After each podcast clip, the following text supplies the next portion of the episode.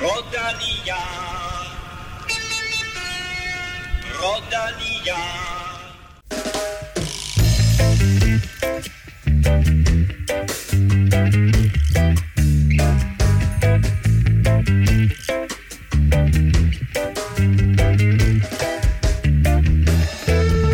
Gio Detalje har ramt sin første hviledag, og som forudsagt af Stefan, så er Egan Banal i lyserødt. Kolumbianeren tog trøjen søndag efter karrierens første sejr i en Grand Tour etape. Og når det så er sagt, så er en vanvittig hektisk 10. etape faktisk stadig i gang. Den får du resultatet af lidt senere. Vi kigger også tilbage på de seneste etaper og frem mod blandt andet Strade Bianche-etappen på onsdag. Tom Dumoulin kigger frem mod OL. Hollænderen gør overraskende comeback i starten af juni i Schweiz rundt. Og øh, Michael Mørkøv har fået fremtiden på plads. Hør, hvor han fortsætter karrieren senere i udsendelsen, og hvad han selv siger om samarbejdet med nogle af verdens bedste sprintere. Og dermed velkommen til mine to faste fremtidsforskere, Kim Plesner og Stefan Djurhus. Tak for det. Øh, Kim, øh, som lovet, Ja, så fik du fat i Michael Mørkøv. jamen man skal holde, hvad man lover, og han øh, afslører alt, som vi også lovede i sidste... Okay, okay, det, det, det, det, Noget af... Ja. Ja. ja, det bliver vanvittigt. Nå, men det glæder mig til at ja. høre, hvad det inkluderer. Og øh, Stefan, øh, hvis alt går vel her på 10. etape, så er det Egan Bernal, der har føretrøjen, og den erobrede han på den her meget spektakulære grusetappe til Campo Felice. Ja, det var vildt. Altså, øh, vi havde jo lidt øh, gået og tænkt på den her rygskade, som, øh, som Egan Bernal har, om det ville øh, holde ham tilbage og sådan noget. Øh. Men øh, vi må sige, at han, øh, han smed den for alvor op på, på stor klinge øh, på Campo Felice der, og, Og, og det gjorde han i og, og bogstaveligste viste, at han øh, forstand. stadig kan. Ja. Vi skal også omkring øh, et, et andet rigtig sjovt løb, øh, Trobro Leon. Øh, vi skal omkring løbserien på Mallorca, vi skal omkring øh, Ungarn rundt, og en hel masse andet. Og øh, hvis du vil være sikker på aldrig at gå glip af et afsnit, så husk at abonnere på Velropa Podcast. Det kan du gøre på Apple Podcast, SoundCloud, Spotify, eller hvad der nu er din foretrukne platform. På den måde, der får du en notifikation hver gang vi udgiver en ny episode. Tak til alle, der støtter på tier.dk. Vi trækker lod om en Velropa Cup senere i udsendelsen, og så er vi jo i gang med at bygge på sådan en stor præmie, der udløses, når vi rammer 750 støtter. Også tak til alle, der har støttet via shoppen. Der er lige nu en øh, stak special t-shirts og trøjer til salg med Velropa-logo, og det er altså først til mølle. Tjek dem og alle de andre produkter på shopvelropa.dk og se, om der er noget, du kan lide. Mit navn er Claus Elming. Du lytter til Velropa Podcast, præsenteret i samarbejde med Zetland og Otse fra Danske Spil. Vel Europa Podcast præsenteres i samarbejde med Odset fra Danske Licensspil. Husk, at man skal være minimum 18 år og spille med omtanke. Har du brug for hjælp til spilafhængighed, så kontakt Spillemyndighedens hjælpelinje Stop Spillet eller udluk dig via Rufus. Inden vi skal tale Giro Detaljer, så skal vi lige omkring dagens store danske nyhed, nemlig at Michael Mørkøv har valgt at forlænge sin kontrakt med det kønne Quickstep. Det gør han, selvom hans nuværende kaptajn Sam Bennett angiveligt forlader skuden efter den her sæson, men øh, Patrick Lefevre, boss for det König, tilbød Mørkøv en ny toårig aftale, og øh, som han sagde til Kim, der jo havde lovet at skaffe Mørkøv øh, til dagens udgave af Europa Podcast, så var det alligevel ikke en helt nem beslutning for danskeren at blive hos det König. Det har absolut været en svær proces, og ja, specielt med Sam har jeg øh, et virkelig godt privat forhold. Øh, selvfølgelig både på og af cyklen, så selvfølgelig øh, øh, har det været et svært valg, og, og jeg har nydt rigtig meget at køre sammen med Sam øh, de sidste øh, sæsoner her. Men altså, jeg har jo stået i den lukrative situation, at jeg faktisk har haft op til flere rigtig gode tilbud for, for de kommende år, og har, føler mig egentlig meget privilegeret over den position, jeg har stået i, og, og, og føler en stor anerkendelse for de tilbud, jeg har fået. Men altså, det endte jo med, at, øh, at Patrick han tilbød mig en, en rigtig flot kontrakt, og også virkelig øh, sat pris på, øh, hvad jeg har leveret for holdet. Og øh, der er ingen tvivl om, at jeg føler mig utrolig værdsat her på øh, The Kønning Quickstep, både af, af, af management af Patrick og sportsdirektør og, og min, mine kollegaer, mine rytterkollegaer, så øh, der var ikke nogen tvivl om, at, øh, at det var her, jeg skulle øh, fortsætte min cykelkarriere, da jeg fik øh, et tilbud fra Patrick. Jeg havde også gerne vil fortsætte sammen med Sam øh, fremover. Men omvendt så er jeg også meget bevidst om, at det er også det jeg har holdt at gøre, at jeg kan køre nogle gode leadouts. Øh, jeg er ikke sikker på, at jeg kunne køre de samme gode leadouts på et hvilket som helst andet cykelhold. Det er kollektivet her, der også gør mig god. Lige så vel som, at, at det er også det her hold, der har bragt mig i den situation, jeg er i nu, hvor, at, hvor jeg lykkes med leadoutsen. Det er jo øh, med stor tak til, til hele det know-how, der er her. Øh, blandt andet med sportsdirektør Tom Steele, som måske er en af de øh, mænd i, i cykelbranchen, der ved allermest om, om massespurter. Ja, jeg føler bare, at det her det er det rigtige sted for mig, og øh, det her hold kommer altid til at have en topsprinter, og, og jeg er virkelig glad for at kunne fortsætte min karriere her. Du har jo efterhånden kørt, kørt lead-out for, for en del ryttere, og det virker som om, at nærmest uanset hvem det så er, du skal til at, at køre lead-out for, så, så vinder den rytter ret meget, og det har jo så givet dig det her prædikat som, som verdens bedste lead-out-rytter. Men hvis du egentlig selv kunne vælge, vil du så hellere have, at det nærmest var den samme, du havde kørt for? Altså giver det dig noget tryghed, at det er den samme, eller er det meget, er det meget fedt at skulle, øh, skulle starte forfra med en ny en gang imellem? Jamen det er jo både og, fordi at øh, altså, hver gang, at, at jeg har skulle skilles fra en sprinter, har det været sådan bemodigt, fordi man ret hurtigt opbygger et, et, et forhold, et professionelt forhold, og der, der er noget på spil, og man, man taber og vinder sammen. Øhm, og så har det været trist at skulle skilles øh, med eksempelvis øh, ja, Christopher og, og Viviani tidligere. Øh, men omvendt så har jeg også fundet en stor motivation i at, at arbejde med forskellige ryttere, som har brug for øh, forskellig tilgang til spurten og, og til løbende i det hele taget. Og så, øh, øh, ja, altså at få forskellige rytter til at vinde, fordi man kan sige, efter øh, de to år med Viviani, øh, hvor han jo endte med, og, have har i hvert fald, ja, jeg tror vi vandt øh, 10 sejre om året hver, og så ligesom skulle starte en lille smule forfra med, med Sam, øh, som var ny på holdet, og man skulle lige finde hinanden igen, og øh, øh ja, det der, det, der, det, synes jeg, der er en stor motivation i. Øh, så jeg vil nok foretrække, som det har været, og, og kørt med et par forskellige, i stedet for måske på nuværende tidspunkt at have kørt øh, syv år med den samme rytter. Og hvad er det, der gør, gør det forskelligt? Altså for eksempel, lad os tage, lad os tage Viviani og Sam Bennett. Hvad, hvad, hvad var forskelligt i, de, i den måde, du arbejder sammen med de to ryttere på?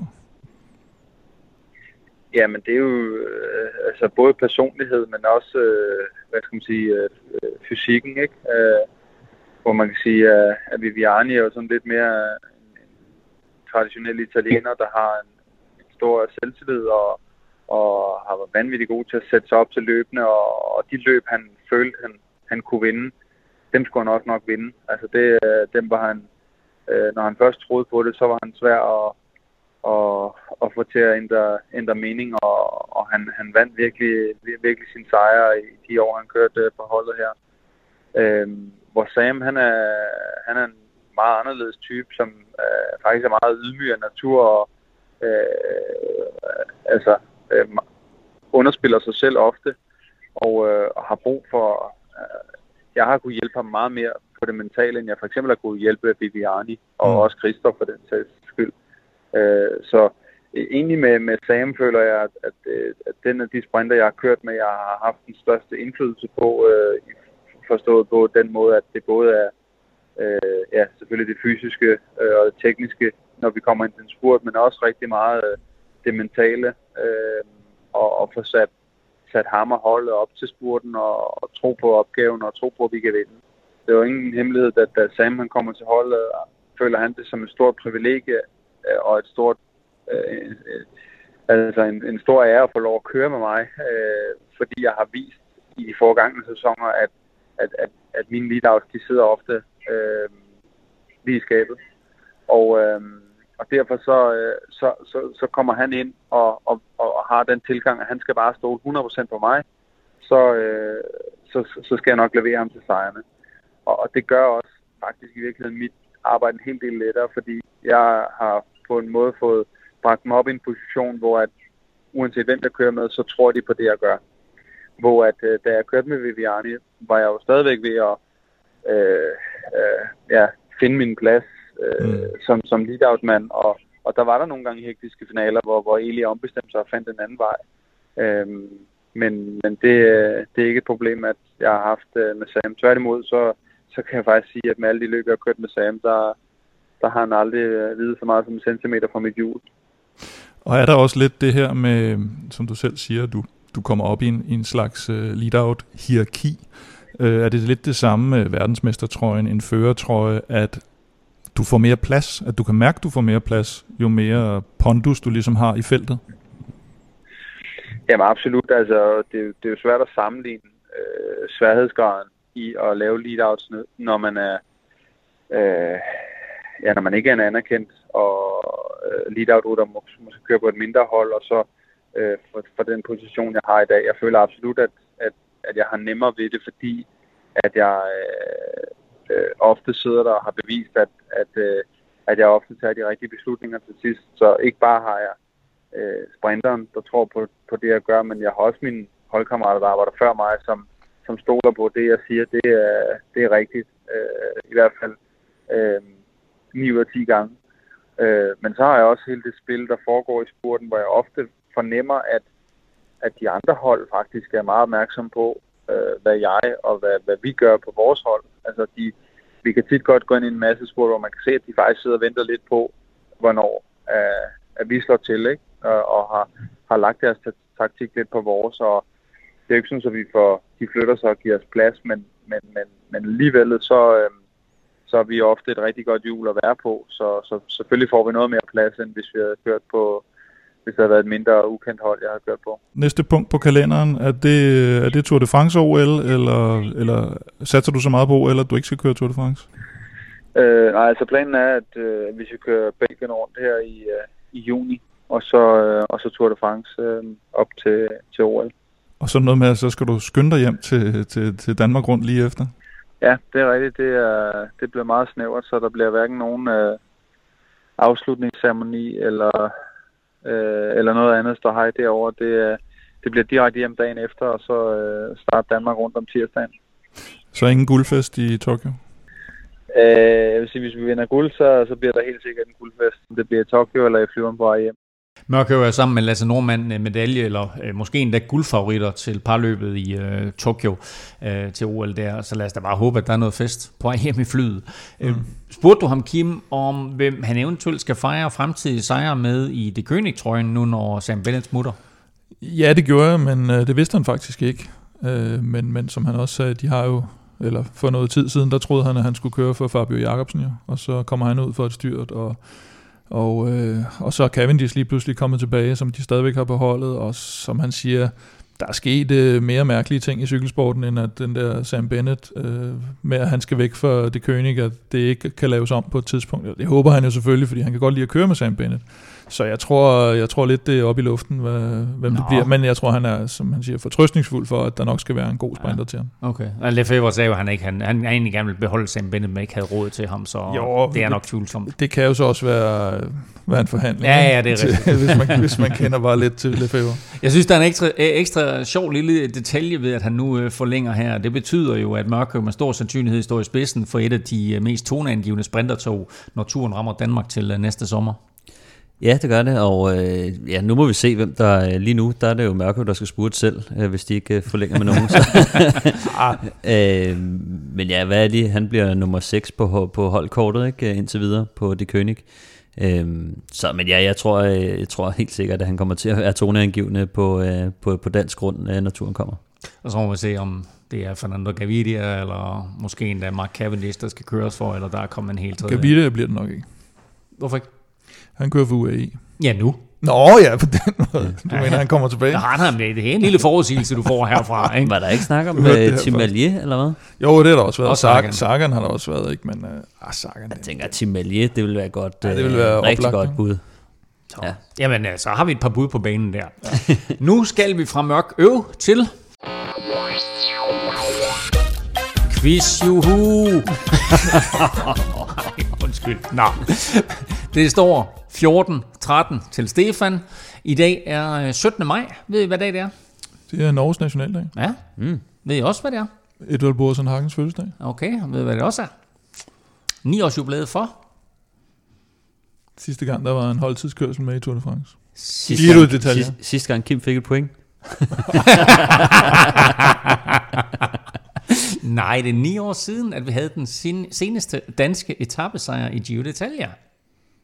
Gud. 9 år siden, hold da op. Hvem var det? Lars Bak. Det var nemlig Lars Bak. Ja. og, øh, ja, præcis. 14-14. Og, og, så har du serveretten, Stefan. Og øh, det lød sådan her. Kom så. Hele Kom Danmark. Så. Ja. Alle jer kan jeg se at kryds fingre for Lars Bak. Ja. Han stikker nu. Han prøver nu, Lars Bak. Ja. Og der er ikke nogen, der går med. Kom nu. Yes, du kan juble. Dansk vinder. 12. etape. Han har om nogen fortjent det. Sådan der, Lars Bak. Sådan skal det gøres. Sejr til Lars Bak i øh, 2012. Uh, øh, som sagt, den seneste danske etappesejr i Giro d'Italia. Uh, vi har haft 12 etappesejre alt i alt, fordelt på ni ryttere. Og uh, quizzen i dag er en fuldstændig klassisk mano a mano. I får lov til at skyde en efter en på danske etappevindere. Og øh, last man standing vinder pointet. Uh, Er reglerne forstået? Mm-hmm. Ja. ja. Sådan. Jamen, så har jeg kun én ting til øh, jer to, og til dig, der sidder og lytter med. Lad nu være med at google.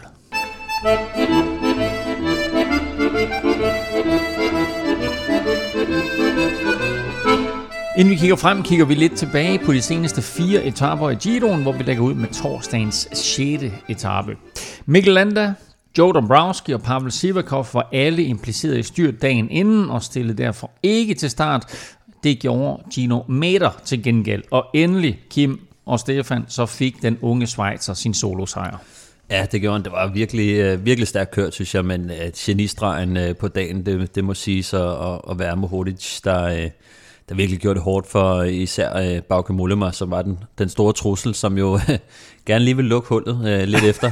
Og der, der fik Gino Mater altså lige uh, beordret, uh, at Mohodic lige satte hårdt tempo, så det tog lidt tid, før de kom op. Og det tror jeg faktisk var det, der gjorde udslaget til sidst, at uh, da de ramte den afsluttende stigning, så uh, kunne Gino Mater altså Og det var, sådan køre rimelig, ikke let, men altså han, normalt så ville Bauke Mollema have været det var rimelig stærk. mærkeligt, de ikke lavede det der trick øh, med at, at true med, at man ville sætte holdet frem og hente, hvis ikke de lod dem komme op, for de lå jo lige bagefter i, jamen, hvor mange kilometer var det? Det var virkelig lang tid.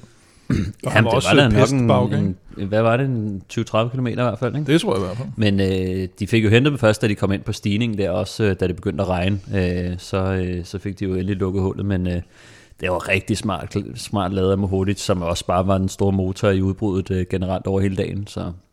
Og Meter kørte solo øh, og øh, kom til mål alene. Han sagde efterfølgende i interviewet, at han tænkte over den sidste gang, han var alene i front, og så bliver hentet på målstregen i, hvad var det?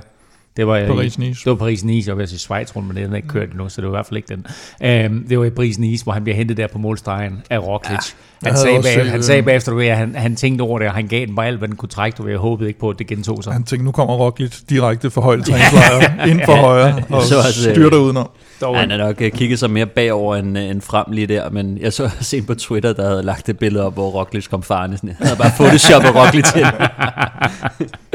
Øh, de resterende rytter kom ind, eller i hvert fald favoritgruppen kom ind øh, 12 sekunder efter, og her viste Egan Bernal sig igen som den hurtigste af klassementsrytterne på stregen. Der slog han Dan Martin og Remco Evenepoel, og dermed så sikrede han sig øh, 6 bonussekunder. Øh, og man kan sige, Stefan, det virker som om, at alle sekunder tæller i den her Giro. Ja, det gør det virkelig. Altså, jeg tror også, at Egan Bernal, som... Øh, altså, han ved også godt, at han skal ud og hente noget tid, fordi at øh, den her afsluttende enkeltstart øh, på en godt 30 km, øh, der, øh, der kan sådan en som Remco være rigtig farlig. Vi så også Vlasov køre, køre stærkt, men øh, når, når man har øh, Remco Evenepoel, som er tidligere europamester i disciplinen, og øh, også blev toer til VM i 19, tror jeg det var, ikke? Øh, han kan godt køre stærkt på sådan en enkelt start, mm. ikke? Og, og der må vi nok forvente, at, at hvis han bare skal have nogenlunde ro på, øh, Egan Bernal, så skal han da i hvert fald have halvandet minut, vil jeg sige, på, på den afsluttende start. Ja, for, altså, jeg har set flere eksperter sige, at på 30 km, der kan han vinde to sekunder i snit per kilometer, altså et minut samlet, og det skal, øh, det skal Bernal have som minimum inden den sidste etape. Jeg har set flere eksperter sige, at det slet ikke bliver noget problem, fordi Remco slet ikke slutter i top 10. Ej, hvis de... Øh, jeg, ej, jeg, jeg, øh, altså, han kører sgu stærkt. Altså, det, det, jeg havde ikke regnet med det. Øh, det, det. Det ved jeg heller ikke, om de selv havde. Altså, jeg, jeg, man har hørt lidt blandede øh, udmeldinger, synes jeg, men... Øh, Puha, han er altså... Øh, han, Han ser, han ser godt ud. Vi er færdige med 10. etape i dag, og øh, det vil sige, at der resterer altså 11 etaper. Nu vi se, øh, hvordan, han får det den sidste halvanden uge. Ja. Men, øh, men lige nu, der ser han altså godt ud, øh, Remco. Men det var faktisk hverken ham, eller Banal, eller nogle af de andre store favoritter, der overtog den lyserøde førertrøje. Øh, førertrøje. Det gjorde i stedet ungarske øh, Attila Walter. Uh, han kom ind 17 sekunder efter Banal og Remco, men det var altså nok til, at han uh, kunne overtage føringen i den samlede stilling. Uh, hvem er han? Jamen, øh, Han er den første fra Ungarn, der har haft en lysrød førtrøje, faktisk. Øhm, og han er, han er 22 år og har tidligere kørt øh, mountainbike en del. Øh, så er han et, et, bare et ung bjergtalent, der, der, der for nylig er kommet over på og, og har fået fokus på, på landvejen nu. Øhm, og øh, han er nok bedst kendt for, at han har vundet øh, en af de rigtige ledede bjergetapper i Tour de l'Avenir, og så, øh, hvad hedder det, øh, og der kørte han så for øh, det her øh, CCC Development hold. Øh, men, øh, men det var først øh, efter han vandt Ungarn rundt, at øh, efter, øh, hvad fanden hedder det? Øh, kan jeg slet ikke tale. Groupama FDG, Nå, ja. det jeg vil sige. Bare sige Francis Descheux. Francis Descheux. Øh, at de fik øjnene for, op for ham, øh, efter øh, han vandt øh, Ungarn rundt samlet. Øh, men jeg tænkte også lidt, øh, jeg så, han havde snakket lidt om, hans far også var tidligere professionel cykelrytter, og øh, var hans coach i sin øh, unge år i hvert fald, så, øh, så han har også øh, lidt pedigree i familien. Bestemt, og han, øh, han overtog altså førertrøjen her. Øh, etappen blev skæmmet, Kim, af en meget uheldig episode, hvor øh, det königrytteren Peter øh, Siri, eller Siri røg, øh, røg ned, og det gjorde han ikke ved egen kraft, men han blev kørt ned af en bike exchange bil. Ja, det så lidt underligt ud. Han, var, han lod sig falde tilbage fra en, en gruppe. Jeg kan ikke engang huske, om det var frontgruppen. og så, så kunne man godt se, at man så det her helikopterskud af, af tingene, der de udfoldede sig. Og man kunne godt se, den bil der, den bliver bare ved med at køre. Og Peter Sherry, han, han faldt længere og længere tilbage. Og der er typisk været et eller andet med, at han har siddet og kigget på noget andet ind i bilen, ikke? og så har han først kigget op i det, han, øh, han hænger op på gølerhjelmen. Og det, det er ikke så smart. Og det er en relativt urutineret sportsdirektør, der hedder Gene Bates, og, øh, og han bliver smidt ud af løbet. Og så kan man sige, at det er sgu en lidt hård straf ikke? For, for, for sådan en relativt lille touch der, kan man sige. Ikke? Men, men, men, nå, men, men, fordi det gik også opad, og de, han kørte meget langsomt. Det var ikke, han kom ikke med 80 både, timer. Både rytter og bil kørte langsomt, og han bliver alligevel ja, ja. lige klippet bagfra. Selvfølgelig. Det er skide sjovt. Og, og, og, det er jo bare, men der er man jo også bare nødt til at sige, at når sådan noget sker, så er man nødt til at have en konsekvens, fordi ellers så vil der nok være nogen, der måske er endnu mere uopmærksom, og ikke, mm. ikke kun øh, tilfældigt uopmærksom. Jeg tror ikke, Peter Seri har tænkt sig at køre ned efter flasker i hvert fald, hvis han havde været Men han var i gang med at række et eller andet over til, den, øh, til en anden bil, ikke? Og så jo, han var helt klart, altså han stod nærmest stille i forhold til de andre, fordi han havde helt klart et ærne. Han, øh, det var ikke sådan, han blev sat eller noget, han skulle bare ned i, i cortege. Jamen, jeg tænkte, øh, bilen skulle Nå, ja, ja, noget, ja. ikke? Man kunne se, de rakte noget over, så det var ja. der, de kiggede over, men altså, det er lidt dumt at Jamen, var der, noget, var der noget med, at det var en, en jakke eller et eller andet, de havde fået igen, det her med, at man ikke bare må smide ting og så videre, så har de fået en jakke ind af vinduet, og så var de måske uopmærksomme også, fordi der var jo en, hvad var der, en 20-30 meter op til bagenden af gruppen, og, og derfor så havde, havde Altså de... hvis bare gruppen var kørt videre Præcis. med helt normal hastighed, så var der heller aldrig sket noget, og det er jo det, han tager som udgangspunkt, og derfor så tænker han, jeg kigger lige væk. Jeg laver lige kig væk finten et øjeblik, og så, mm. så lige uheldigvis på samme tidspunkt, så vil Siri ned og hente noget i, i quotation, og så, så stopper ja. han nærmest helt op, og så sker det. Så Men nogle, gange, så kan, nogle gange så kan man godt få lov lige at aflevere jakken til, til bare en eller anden bil, ikke? og så finder de ud af det bagefter. Mm. Det er lidt nemmere for rytterne, specielt øh, når man, hvis man nu skal af med en jakke, eller have, specielt hvis man skal af med noget, øh, og man så vinker sin bil op, det skal man jo gøre, så kører man ned bagerst i feltet, så giver man tegn, og så øh, får bilen lov til at komme frem. Øh, og det er noget, man ofte gør hele tiden for at få sin bil frem. Ikke? Men, men nu altså skal man jo vente lidt på det, så er det lidt nemmere, at man bare lige kan droppe den af hos øh, et eller andet bil, og så sige, kan du ikke give den til, til dem øh, mm. senere, ikke? så er det lidt nemmere for rytterne.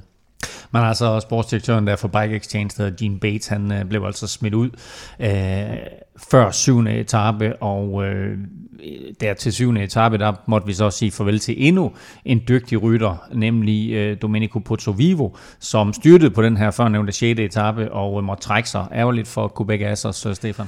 Ja, det er synd. Uh, han styrtede to gange faktisk uh, på, på 6. etape. Han har ikke brækket noget, men uh, de var altså kommet frem til det dagen efter, at uh, han, kunne ikke, uh, han kunne ikke starte. Uh, han startede egentlig meget fint på enkeltstarten, uh, men, uh, men siden da er han uh, droppet uh, ud, af, ud af klassementet, så det var ikke sådan, at de mistede en, uh, en, en podie-contender eller, eller noget på den måde, men, men altså, det øh, Quebec Assos, de, øh, de, de kører videre med, øh, med fokus på Nit Solo. Det er trods alt også det hele formålet var. Så havde de godt nok lige taget på Tovivo med for at se, om de kunne stjæle en bjergetap eller eller andet. Ja, eller ja, prøve at se, om han kunne køre top 10 eller et eller andet.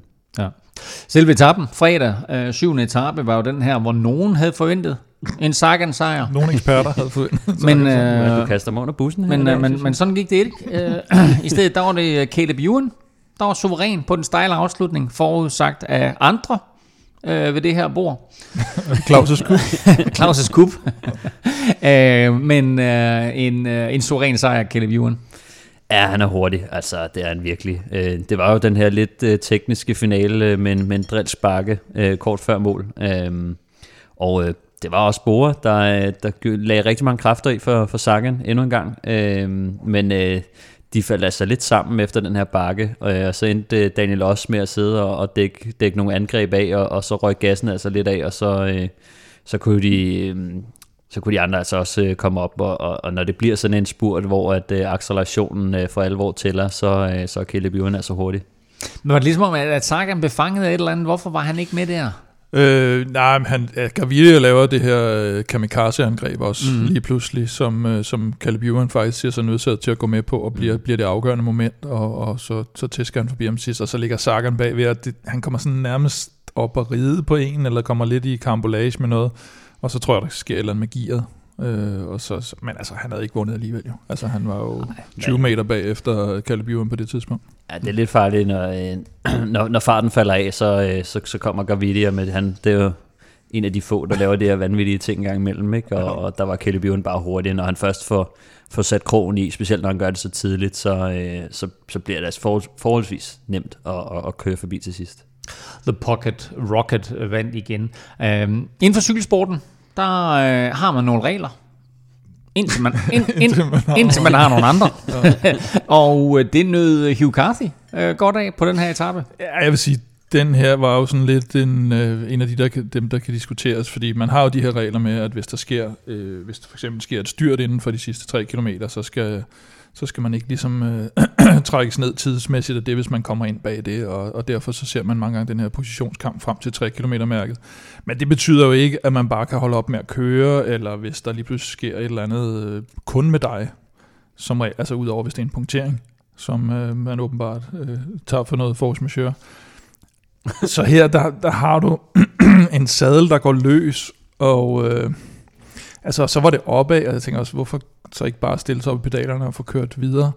Øh, og, og det leder også en hen til at tænke på, hvad kan man så selv sådan ligesom fungere en skade inden for 3 km, hvis man ikke har benene? i, når det netop går sådan lidt opad og er lidt teknisk til sidst, og du måske lige, der ryger et hul. Mm. Så kan du lige, så kan du lige skrue sadlen løs, eller hvad? Og så, jo, ja, ja, det, det, ja, men, det gælder jo ikke på samme måde, med, når, når det slutter opad, vel? Nej, nej, men i den her finale for eksempel, hvor du har en, en stigning på op til 12% lige pludselig midt i finalen, og der kommer de her huller, hvis du så kommer bagud, kan, altså, teknisk men kan du, set, kan du ikke huske den der situation, der var for et par år siden? Nå, men ham, øh, det var, var CCC-ryden, der lagde sig ned. Der var en, der lagde sig ned, ikke? Der var en eller anden styr, der så lagde han sig bare ned ved scenen op, og så kan trille i mål alene, ikke? Jo, så, så fik han samme tid som ja, de andre. Men, og, og øh, det, det åbner lidt op for det, fordi ja, jeg ved sgu ikke. Jeg synes, den var sådan lige på grænsen, men fair nok. Øh, der er heller ikke nogen grund til at, det at kan jo være lidt farligt med sådan en sadel der. Ikke? Nogle gange, jeg ved ikke, nu, nu så jeg det ikke, øh, om den knækkede, mens han sad på sadlen, øh, men øh, nogle gange, så, så, så er man jo, jeg har set folk, der, der ryger bagover, når, når det sker. Ikke? Ja, nå, han kørte stille og roligt over til kommissærbilen ikke, og sagde, hey, se min sadel, så jeg skal have samme tid sammen med en holdkammerat. Ja. Og man kan sige, altså, han, han kunne, hvis, det, hvis han skulle stå og slynge cyklen rundt øh, op i top 20, og den sadel, den ryger af midt i det hele, og sådan noget, ja. så, så på en eller anden måde, så kan jeg sgu godt forstå det, ja. når, det når det er en, en forholdsvis Jamen, ubetydelig etape, men ja. Det er ikke sådan en, hvor man siger, at det, altså det er jo ikke Quintana, der, der kører med rødt flag ned af Stelvio eller noget, det er, altså, det er jo en, det er sådan mm. lidt gråzone. Ja, hvis, øh, hvis du hørte noget clearen før, så var det Kim, der simpelthen ikke uh, kunne holde sig fra. Jeg med det her. Du kunne ikke holde dig fra den øh, lyserøde GT, så uh, skål. skål, de her. Oj, der er, der er lidt uh, rekyl i den. I anledning af Gio Detaljer er der altså lys, lyserød GT her. Og vi kan godt skåle, fordi vi fik i weekenden lørdag og søndag to virkelig, virkelig fede mm. etaper. Vi havde set frem til lørdagens 170 km fra Gardia San Framondi, øh, og etappen skuffede ikke. Øh, og slet ikke, hvis man er Cofidis-fan, fordi de fik deres første Giro-sejr i 11 år, øh, da Victor Lafay han kørte alene over stregen. Ja, de fik jo faktisk øh, tre sejre på tre dage, tror jeg det var, med, med Laporte og vinder Anacona og, øh, og Lafay her. Og det er altså en mere, end de vandt hele sidste sæson. La, La, Laporte og, og Winner Anacona, han vandt også. Ja, Winner Anacona I, vandt også. Men det, det er jo så ikke i Giroen. Nej, det var i øh, Mallorca, og så tror jeg, det var i Wallonie. Øh, så, så, men, men i, forhold til på tre dage lige pludselig at køre flere sejre end en, en hel sæson sidste år, det, det så, så er de tilbage igen. Ikke? Og ham her, Lafay, er kommet med i udbrud, og, og øh, relativt stort talent, 25 år, og bliver to efter Hirschi i, øh, i U23-VM i 2018. Og så her senest, hvor vi jo så øh, min, øh, min lille favorit, Henrik Mars, der skulle vinde øh, nede i Valencia. Der, øh, der bliver ham her Lafayette nummer to på kongetappen efter Henrik Mars, som jo så vemodigt nærmest, vil jeg sige, punkterer på enkeltstarten og misser den samlede sejr til Stefan det, er rigtigt, ja. det er en anden historie. Ja. Men det var der, han, øh, nogen måske har lagt mærke til, til Lafayette. Og øh, lige så begejstret du er for Lafay her, øh, lige så meget ved, at du sad og nød hele den der kamp, der var i på den her etape om at komme i udbrud. Ja, det var øh, enestående, og det var vi også i begge øh, weekendens etaper. Og, øh, og det, det er lige før, det er lige så godt som finalen nærmest nogle gange, når man ser de der, hvor de, hvor de bare ikke får sluppet nogen af sted, og så bliver det samlet igen, mm. og hvad så? At samme vi snakker om før med Mollema, der lige pludselig ligger på mellemhånd, får han lov at komme op, og, og hvad sker der? Det, det synes jeg er helt fantastisk at se. Og, og, og til sidst, jeg ved ikke om det var på grund af, at det simpelthen øh, gik så lang tid før der kom et udbrud afsted, men det så ud som om, at lige pludselig så havde øh, kameramotorcyklen i hvert fald tænkt sig, nu klokken nærmede også 14, jeg ved ikke, om han skulle lige ind og have en sandwich eller noget, men, men så, så kørte de ellers bare Danny Pace med nogle sådan relativt, altså Lafayette og Gaviria og sådan nogle, hvor man tænkte, tidligere havde det bare været sådan nogle rimelig tunge rytter, der havde været afsted, og så kommer der det her udbrud afsted med sådan nogle, sådan, hvad skal man sige, på papiret halvfæsende rytter egentlig, ikke? Øh, og så var det dem, der kom til at sidde der. Det var sådan lidt underlig antiklimaks på hele den her fantastiske vedløbskamp, der havde været hele, hele, hele frokosten hen over, øh, hvad var det, 50-60 km. Men, øh, men den her etape, der ved jeg også, Kim, at øh, lige så begejstret du var for, for alt, hvad der skete på etappen, der øh, var der en ting, som du bestemt ikke brød om, nemlig at den måde, Caleb Ewan, han stod af på. Nej, og det var altså i det hele taget, så, så det jeg faktisk nok har mest imod, det har været det her, den her ambition i gåsøjen, han har med, at han vil vinde etapper i alle tre Grand Tours, men ikke rigtig bekymrer sig om at køre dem egentlig. Altså teknisk set vil han egentlig bare gerne stille op til første etape, og så vinde den, og så tage hjem igen, og så gøre det samme i turen, og så gøre det samme i Vueltaen. Fordi så synes han, at han er med i en eller anden historisk klub af, af, af, af rytter, der har gjort det senest, uh, Alessandro Petacchi. Dem kan I godt begynde at læse op på. Det kommer helt sikkert som en quiz. Kommer som quiz, så, så, så ved jeg i hvert fald, at Petacchi gjorde det senest i 2003. Øhm, og så det her med, at så lige pludselig så, var han, så stod der bare abandon, og så, så, så kom der sådan noget med, ja, men uh, han var styrtet ind i tunnelen der på en nedkørsel. Ja, det var da frygteligt, og sådan noget. Sådan, ah, men det var han så ikke lige alligevel, men han har også også ondt i knæet. Altså, nå, det så da ellers meget godt ud med knæet der dagen inden, hvor han så smadrede dem alle sammen op af en 12% stigning. Øh, så altså, lad være med at lyve så meget, ikke? og så bare sige, som det er. øh, han gad ikke mere. Og så udgår han midt på en etape, fordi det bliver lidt hårdt, og det regner, og iført øh, pointtrøjen. Øh, det, er ikke, altså, det er ikke så fedt. Jeg, jeg synes, det er fint nok, at sådan nogen, der kører, og så siger de på forhånd, Øh, Mathieu van der Poel har sagt det i forhold til Tour de France, og vi ser nogen, hvor de siger, at det skal godt være den sidste uge, jeg lige står af, fordi jeg skal forberede mig til noget andet. Fair nok, men altså at stå af øh, uge 1 og sådan noget. Ikke? Og da Petaki gjorde faktisk det samme i 2003, øh, hvor han står af efter omkring en uges tid, den første bjergetab i turen, men hvor hans sportsdirektør Ferretti også bliver rasende og siger, hvad fanden i helvede, altså. Mm. Så skulle vi ikke have taget dig med til turen her, vel? Øh, der har han så også lige kørt en uh, relativt hård Giro og vundet seks etaper. Du er, ikke, du er ikke den eneste, som er, er, er mopset det over, over, over det her. Der er andre uh, mindre kendte mennesker ja.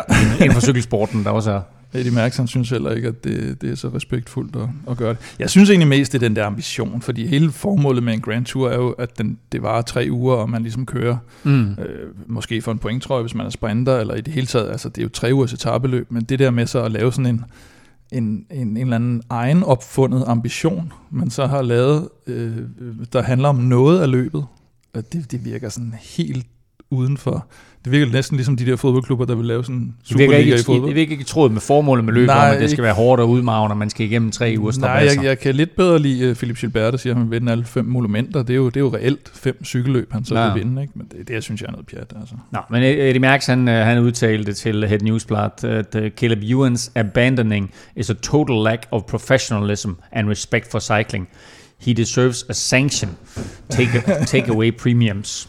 Uh, til gengæld så, sagde, uh, eller så uh, kom Caleb Ewan i dag selv med en uh, statement på Twitter, uh, hvor han ligesom uh, gjorde klar over for, for alle, at uh, han var, var ked af... Uh, han var frygtelig ked af det. Han var frygtelig ked af alt, alt det her ballade, der var sket, så han, uh, han skrev uh, uh, To the people who think I've disrespected the race, I'm sorry you feel that way. If you saw the hard work and dedication I've put into my preparation to honor this race and perform at my best, I'm sure you wouldn't think the same. I'm more disappointed than anyone, var sådan uh, hans undskyldning. Ja. Ungarske Attila Walter, han holdt for tredje dag i træk fast i den lyserøde føretrøje, men den mistede han søndag på grusetappen til Campo Felice. Det taler vi mere om lige om lidt, men først, der skal vi lige hilse på en gammel kending. Jeg er medlem, fordi Zetland udfordrer mig, kommer med nogle nye vinkler på tingene. Det er et medie, som har et udsyn, som er grundig i sin tilgang til, til nyheder, og som jeg synes giver en spændende vinkel på mange forskellige emner. Jeg synes, at det er vigtigt, at man også øh, betaler for at, at få noget ordentlig journalistik. Kan du huske Zetland? Nu kan du igen prøve en af Danmarks fedeste nyhedstjenester på zetland.dk-velropa. Med Zetland der får du det store nyhedsoverblik serveret i et lækkert format og leveret lige ind i dine øregange, og det koster dig lige nu kun 50 kroner for to måneder. Du sparer faktisk 80% på normalprisen.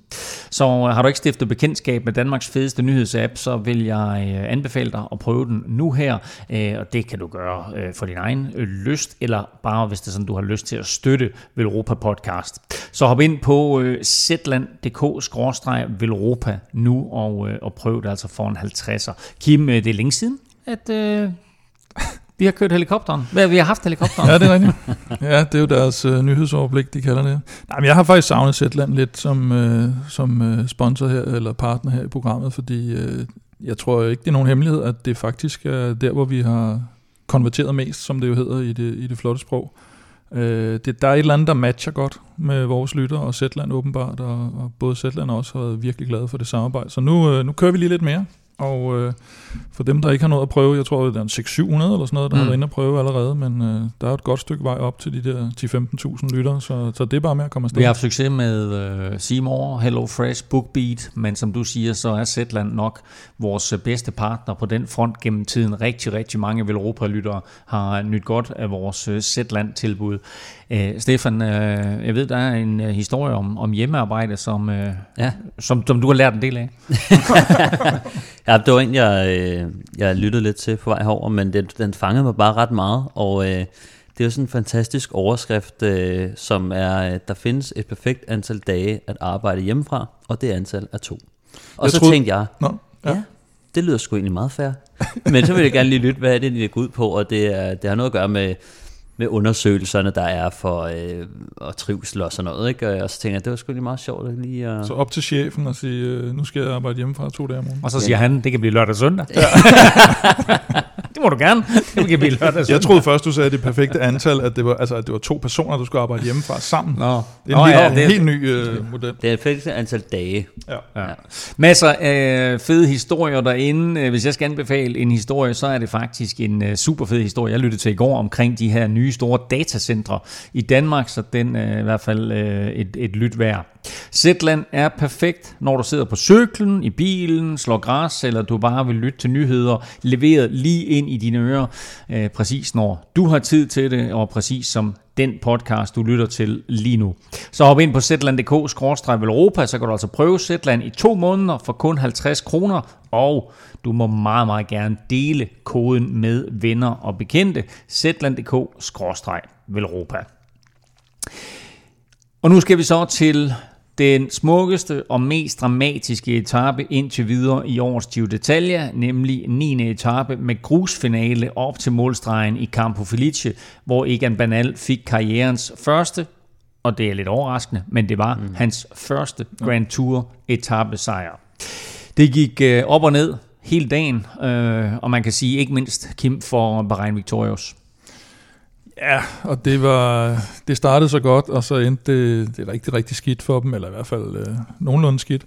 De, de prøvede simpelthen at lave sådan et klassementskup, og det, der er ikke noget meget federe på sådan en, ah, man kan ikke kalde det en mellemetappe, men i hvert fald en mellemkuperet etape, fordi stigningerne var de her 4-6% som regel øh, på nærlige de, de sidste to kilometer af etappen. Og, og man havde regnet med, med det her igen store vedløb om at komme afsted i udbrud, men det er jo selvfølgelig mere for de her typer, Bauke Mollema og, og, og hvad de ellers hedder, som har mistet tid i klassementet. Men igen sådan lidt, øh, lidt, øh, lidt støvregn, havde han sagt, eller lidt, lidt regnvejr og, og lidt kaos, og feltet bliver splittet, og lidt sidevind også nogle gange. Og så lige pludselig så, øh, så Caruso, så tager fanden med ham øh, på et tidspunkt, hvor jeg tror, det er Ulisi, der også er ved at køre op så lige så spurgte han bare op til de forreste. Og der har de jo så igen Mohoric her, der, der kørte så godt, da Gino Mater vandt sin etape. Og de har Gino Mater deroppe, for han skal ud og have point til bjergetrøjen. Og det er lige før toppen af en stigning. Og så er det jo fuldstændig perfekt taktik. De sidder tre stærke mænd deroppe. Øh, Mohoric, perfekt nedkører. Feltets bedste måske. Og så styrer han på nedkørselen.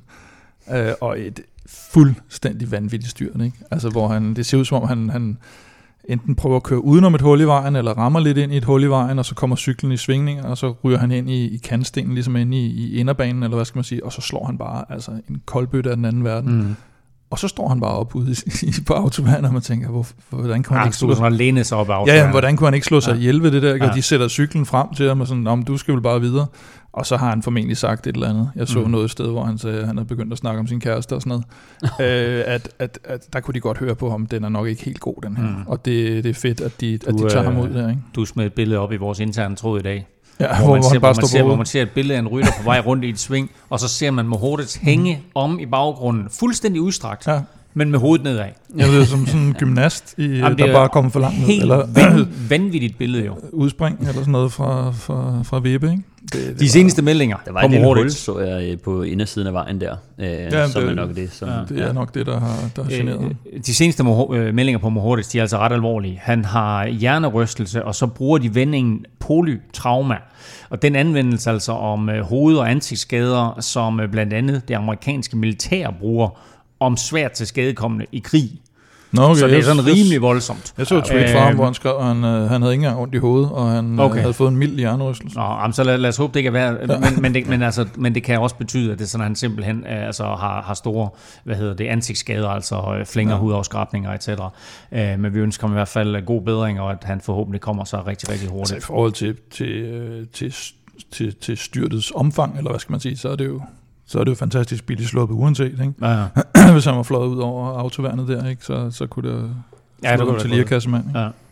Øh, efter den her forskrækkelse, der fik vi faktisk en vanvittig flot afslutning på etappen. Øh, de to lykkeridere, Geoffrey Bouchard og Kuhn Baumann, de lå længe i front, men øh, så skal der lov for Stefan, at der kom en kolumbiansk raket forbi dem. Ja, det må man sige. Jeg synes, det var flot. Ineos, de, de greb etappen godt an og, og tog ansvar, og øh, overrasket over, at øh, Gianni Moscon var, øh, var så øh, stærk, at han kunne lede Egan Bernal så langt op af, af stigningen der i finalen, og, og der tog Bernal bare over og, og trykkede til, og han fløj jo lige forbi Kohn Baumann og Bouchard der. Det så vildt ud, og man kunne se, at Chikone og, og Vlasov der, de, de kunne altså ikke hænge, hænge på. Specielt Chikone kunne man se, da de kom op til Kohn Baumann, så, ja, men også der, hvor han skifter op på stor klinge. Ja, stor klinge. Og det sagde han også efterfølgende, sagde han. Da han gjorde det, så vidste jeg godt, så skulle jeg ligesom finde mit eget tempo, fordi ja. det, det kan jeg ikke følge med i det der. Jeg sad også og tænkte sådan, det lignede, at, at, at Chikone tænkte, nu har vi hentet dem, så lige tid til en puster, og så fløj Egan Bernal bare forbi. Oh, det, men, men, men prøv lige at tænke på, hvor giftigt det er. Alle sidder på pumperne, de to mand, der ligger derude foran. Altså, de håber jo øh, på et eller andet niveau, at, at, at, de, at de kan nå, ja. og de har tid nok, og de mm. kan komme til stregen. Uh, og så kommer han blæsende forbi, og der sidder de altså næsten i panikgear begge to. Og vi ved alle sammen, hvor svært det er, når man kører op af, og skulle skifte fra lille klinge til stor klinge, og det her, det er altså på grus. Jamen, han, løber, han bliver bare utilfreds jo, fordi han løber jo tør på lille klinge, han løber simpelthen ja, ja. tør for, for friktion, havde han sagt, ja. han løber simpelthen tør for gear, og så så må jeg op på stor klinge, ikke? Altså, så der, der er vi tilbage i 96 på til kampen med, med Bjørn Ries, der lige ja. må op på, på stor klinge. Ja, det er vildt. Altså, jeg tror også, jeg så sidste år, at han snakkede øh, han snakkede lidt om, i forhold til den her rygskade, at han, han vil gerne til, tilbage til, og du ved, så har vi lidt det der med kolumbianer og sådan noget, de tager omtaler sig selv i, at jeg vil gerne tilbage til, til den angrebsivrige Egan Banal, øh, hvor man sådan lidt tænker, at du snakker om dig selv. altså, nå, men, øh, men altså, det må man sige, at han har gjort, og øh, jeg sad også og tænkte lidt over, den der rygskade der, den har jeg sgu ikke rigtig øh, undersøgt øh, så meget øh, på, men øh, skoliosis hedder det, og øh, det er åbenbart, kan jeg kan jeg reducere det ned til en skæv ryg, mm. øh, som, øh, som vist nok øh, altså, er noget, man kommer til at have resten af livet, men man kan godt behandle det med, øh, med for det mest bare genoptræning. Øh, så, men han sagde sidste år, at øh, han regnede med at have ondt i ryggen øh, resten af året, og så håbede han, at han kunne vende tilbage næste år. Så det virker som om, han er i, i fin behandling og burde kunne holde det for døren. Øh, hvert fald, så det er ikke sådan, at altså, fordi jeg tænker sådan, kan det springe op når som helst, eller hvad det egentlig det er, men, øh, ja, men det jo, men det er, altså, det er jo skoliose er mere kronisk. Jo. Ja, det er jo, jo, jo, men jeg mener, altså, han, han kommer ikke til at slippe for det, men, mm. øh, men jeg tror godt, han kan holde det for døren i, i, i nogle år i hvert fald, måske forhåbentlig øh, det meste af hans karriere. Ikke? Altså sådan nogle gamle nogle smælminger, vi kender godt til det, fordi det var jo øh, det var nummer et, når man skulle slippe for militæret øh, med læge, så var det skæv ryg. Så, så Jamen, jeg, trak, på, jeg trak 23.988, så det var ikke det store problem.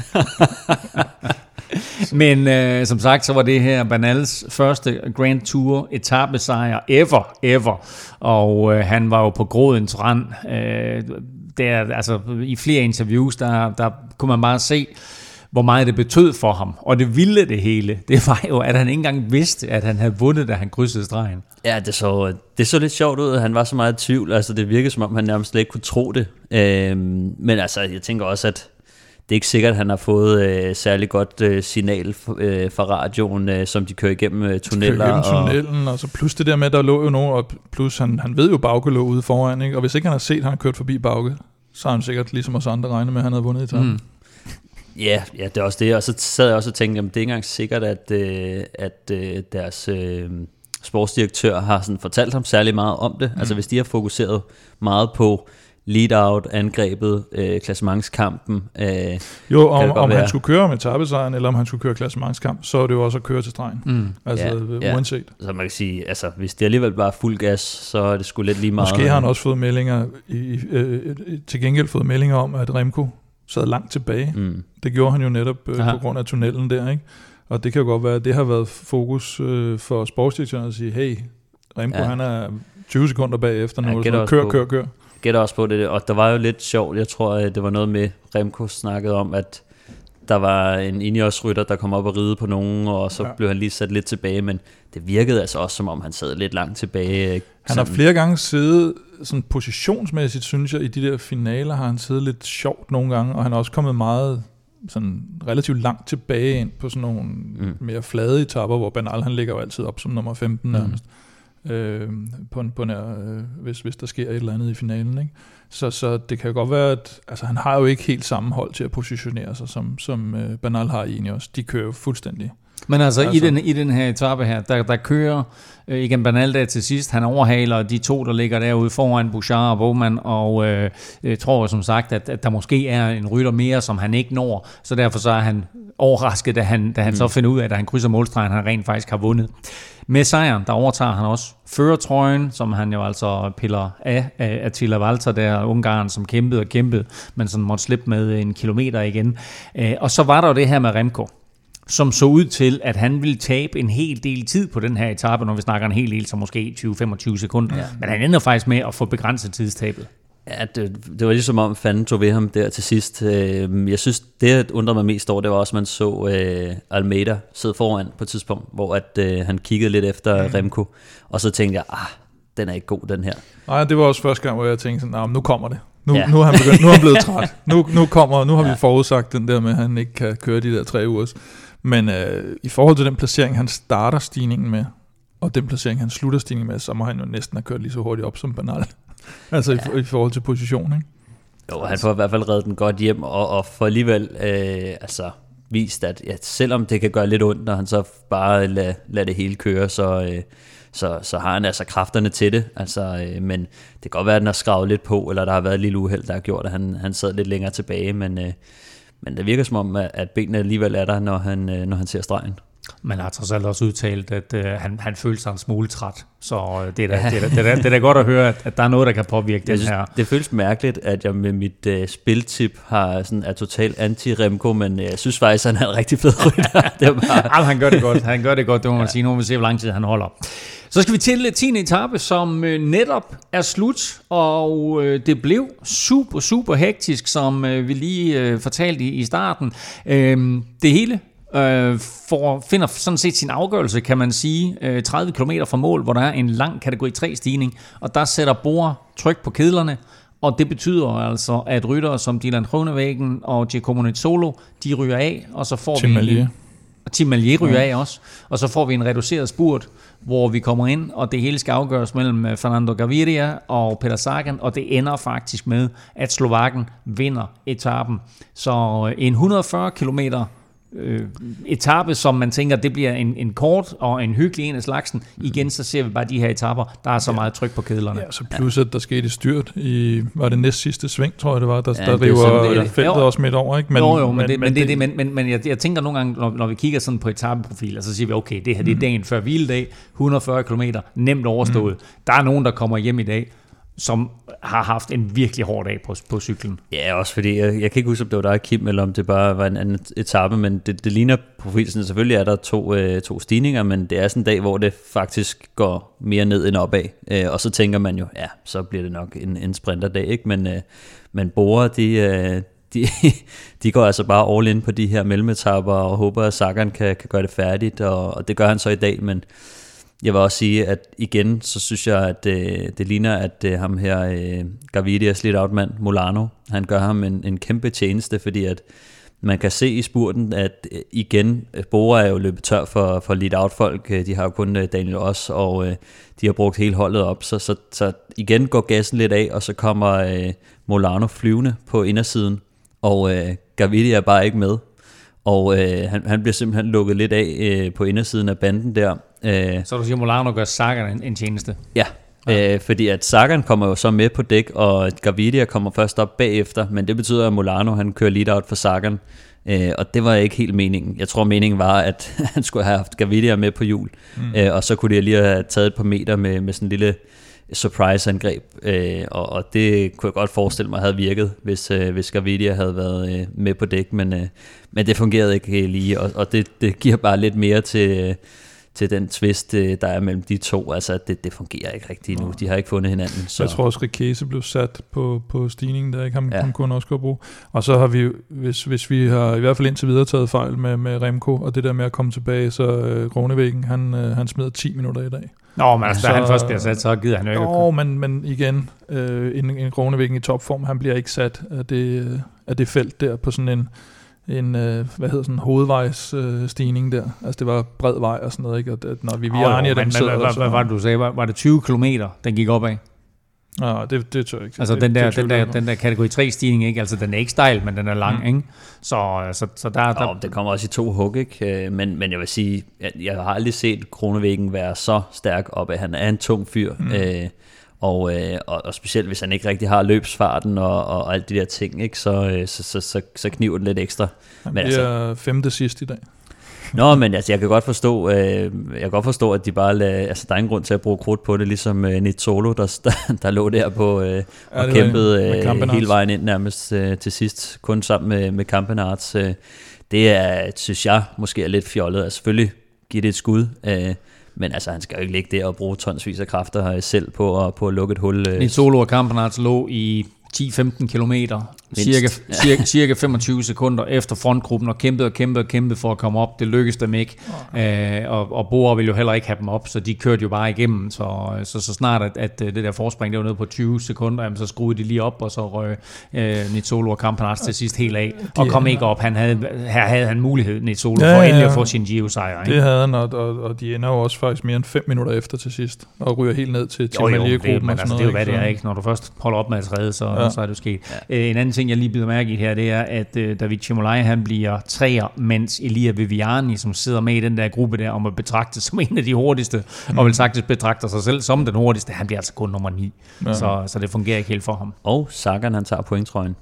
Sagan tager pointtrøjen ja. i dag. Uh, apropos point og spurter og bonussekunder, så var der jo spurt ude midt på etappen af ja, en højst rigtigt, ja. usædvanlig kaliber. Vi så nemlig, apropos det her med, at alle sekunder tæller, ja. så så vi pludselig Remco og Egan Bernal spurgt om bonussekunder.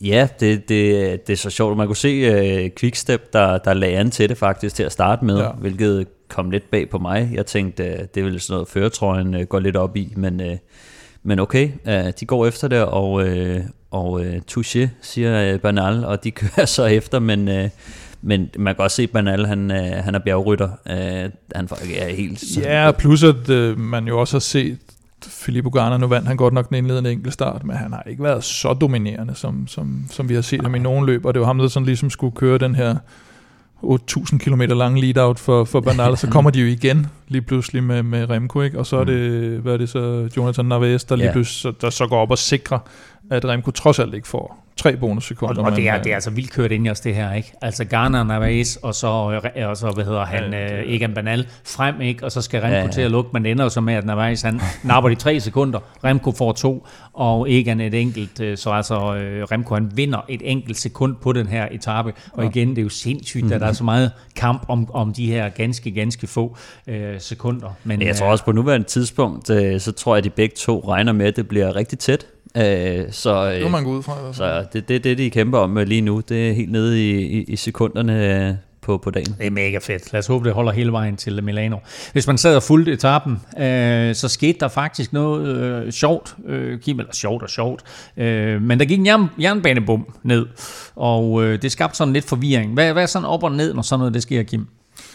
Ja, men der var sådan lidt... Øh og, og det så lidt underligt ud, fordi de, de bliver jo selvfølgelig holdt tilbage, når, når bum går ned. Hvis de kører over og så bliver de diskvalificeret. I hvert fald, hvis du skal følge regelsæt. Det har man jo set før i, var det Paris-Roubaix, eller ja. var det Guse, for hvem fanden var det, der gjorde det. Øhm, så de står jo pænt og venter, og der går et minuts tid, og, øh, og så er det som om, da de skal sendes afsted igen, så, eller da bommen går op, så bliver de holdt lidt tilbage igen af løbsdirektøren. Og jeg tænker, okay, så, så er de måske inde og lave nogle reguleringer af, af tiden hvilket de ikke skal ifølge regelsættet, fordi hvis ikke feltet når at komme frem til dem, hvis de har over 30 sekunder, og feltet ikke når at komme frem, inden bomben går op, altså til en eventuel til, udbryder, til udbryderen, der ligger derude, så kører det bare videre som normalt. Hvis det er, at feltet når frem, og de så står alle sammen bag bomben, så når bomben går op, så skal udbryderne sendes afsted med det forspring, de havde, inden bomben gik ned. Så det, det, det, er en, øh, det, det kan selvfølgelig være, at de stod og ventede på, at de skulle komme op, og så de kunne. Men øh, de skal jo køre, når, når bomben er gået op. Ikke? Men faktisk ville det have været en fordel for dem, og så stå og vente på, at feltet kom. Eller håbe på, at, at bomben blev nede, indtil feltet kom. Fordi så har de haft to et halvt minut, og nu bliver de sendt afsted med et et halvt minut. I dag havde det ikke øh, nogen betydning, fordi det der udbrud, det var dødstumt lige fra starten af, af etappen, så, og specielt også sådan, som Bor har kørt. Men øh, i andre øh, situationer kan det jo være fatalt, altså for for et udbrud. Eller for feltet. Vi øh, snakker meget mere Giro lidt senere, hvor du både får den øh, opdaterede stilling og spiltip til næste uges etapper.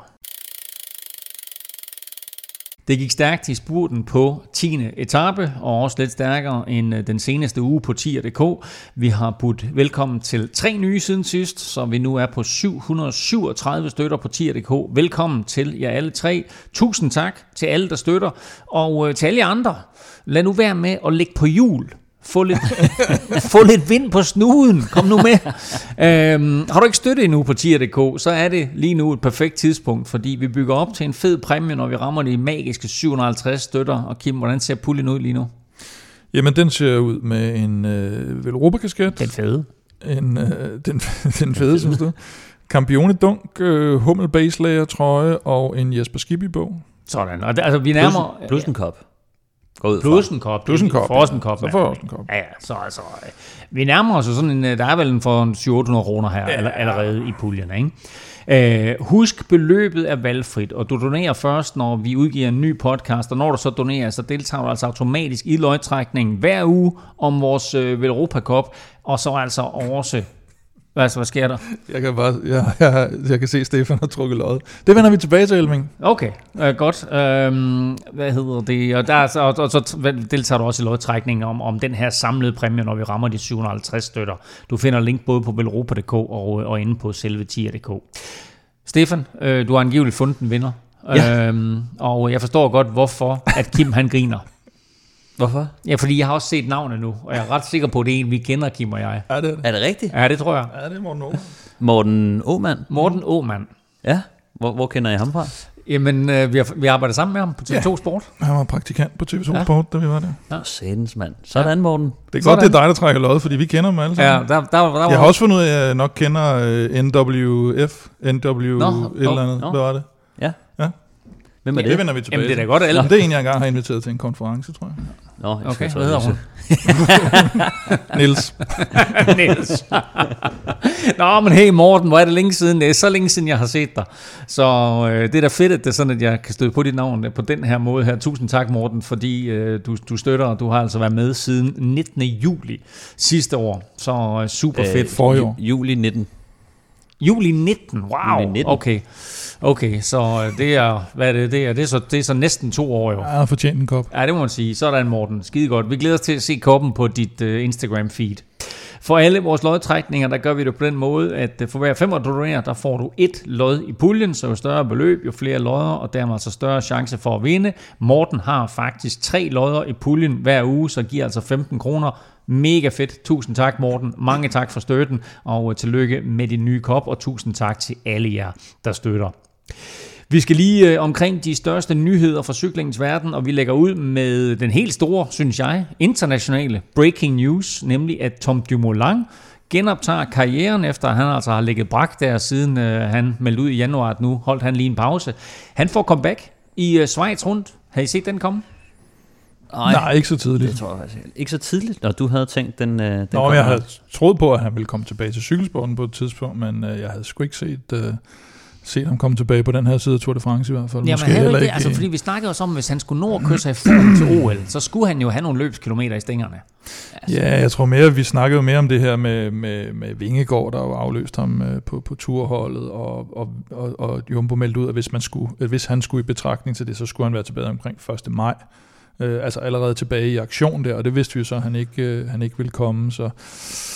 Ja, jeg, nej, jeg havde ikke, jeg havde ikke set mm. det så Jeg tidligt. havde også tænkt det der med, øh, altså, at de er ude at sige, så skal han være tilbage inden 1. maj, og han så ikke er det og sådan noget. Og det der med at sætte, altså, vi, vi har en, der har, har haft rigtig meget pres på, ikke? Mm. Og så kommer man ud og sætter en deadline for ham, hvor det er sådan, om du skal være tilbage inden det her, og så er han ikke det, og sådan noget. Så tænker mm. jeg, så er løbet kørt, ikke? Mm. Men, men altså, vildt at han er tilbage, og jeg troede også, at, øh, at Jonas Vingegaard blev udtaget til turen, var også sådan en, hvor jeg tænkte, nå, så er vi endnu længere nede, ikke? Mm. Men, øh, men altså, nu skal han køre Schweiz rundt, og... Øh, Som jo er et af de store forberedelsesløb til Tour de France, og ja. umiddelbart så ser det ud, som om han bliver kaptajn der jo.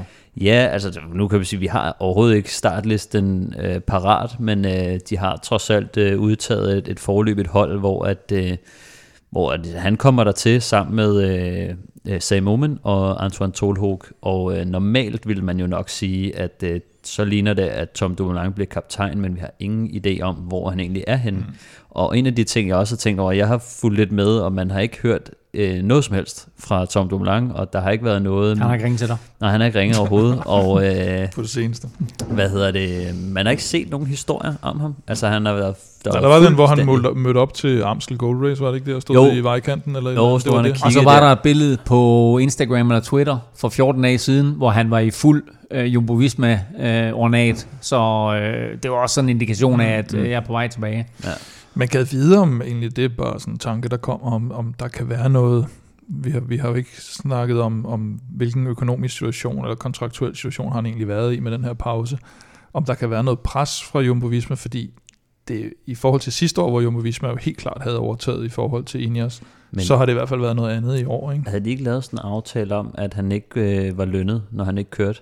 Og, Jo, og, så kunne han bare, han, og han kunne vende tilbage til sin kontrakt, hvis han havde lyst, men, men så længe han trak stikket, så ville han bare ikke blive betalt. Så de havde sådan en lidt en sjov... Og så er, der, så er der jo hele det der aspekt med, at øh, hvis han skal være klar til OL, så er han altså op imod 10-15 andre hollændere. Mm. Øh, så han skal lige gøre opmærksom på, at han er der, hvis det er sådan, at han skal udtages. Men det er også sådan, øh, jeg tror, nu, nu ved jeg ikke lige, hvordan det er med sådan noget øh, psykisk og helbred og sådan noget, men der er noget med, at hvis man er skadet i x antal måneder, så kan man faktisk godt, øh, eller hvis man ikke er, er, er ledig, så kan man faktisk godt øh, skibes ud. Øh, så altså fra Jumbo. Ja, ja, og så, så det, det undrede mig bare, den, den, den måde, de gjorde det på, altså fordi det, det var sådan meget, de var meget flinke øh, mm. i forhold til den måde, de har håndteret det på over for ham. Så altså, jeg tror ikke, de har i hvert fald ikke smækket døren på nogen måde. Nej, men, men, men de kan også godt bruge ham tilbage, ikke? Altså, det er ikke... øh, Jeg synes ikke, det... Jo, de har ikke? Og de har Roglic, men det er lidt...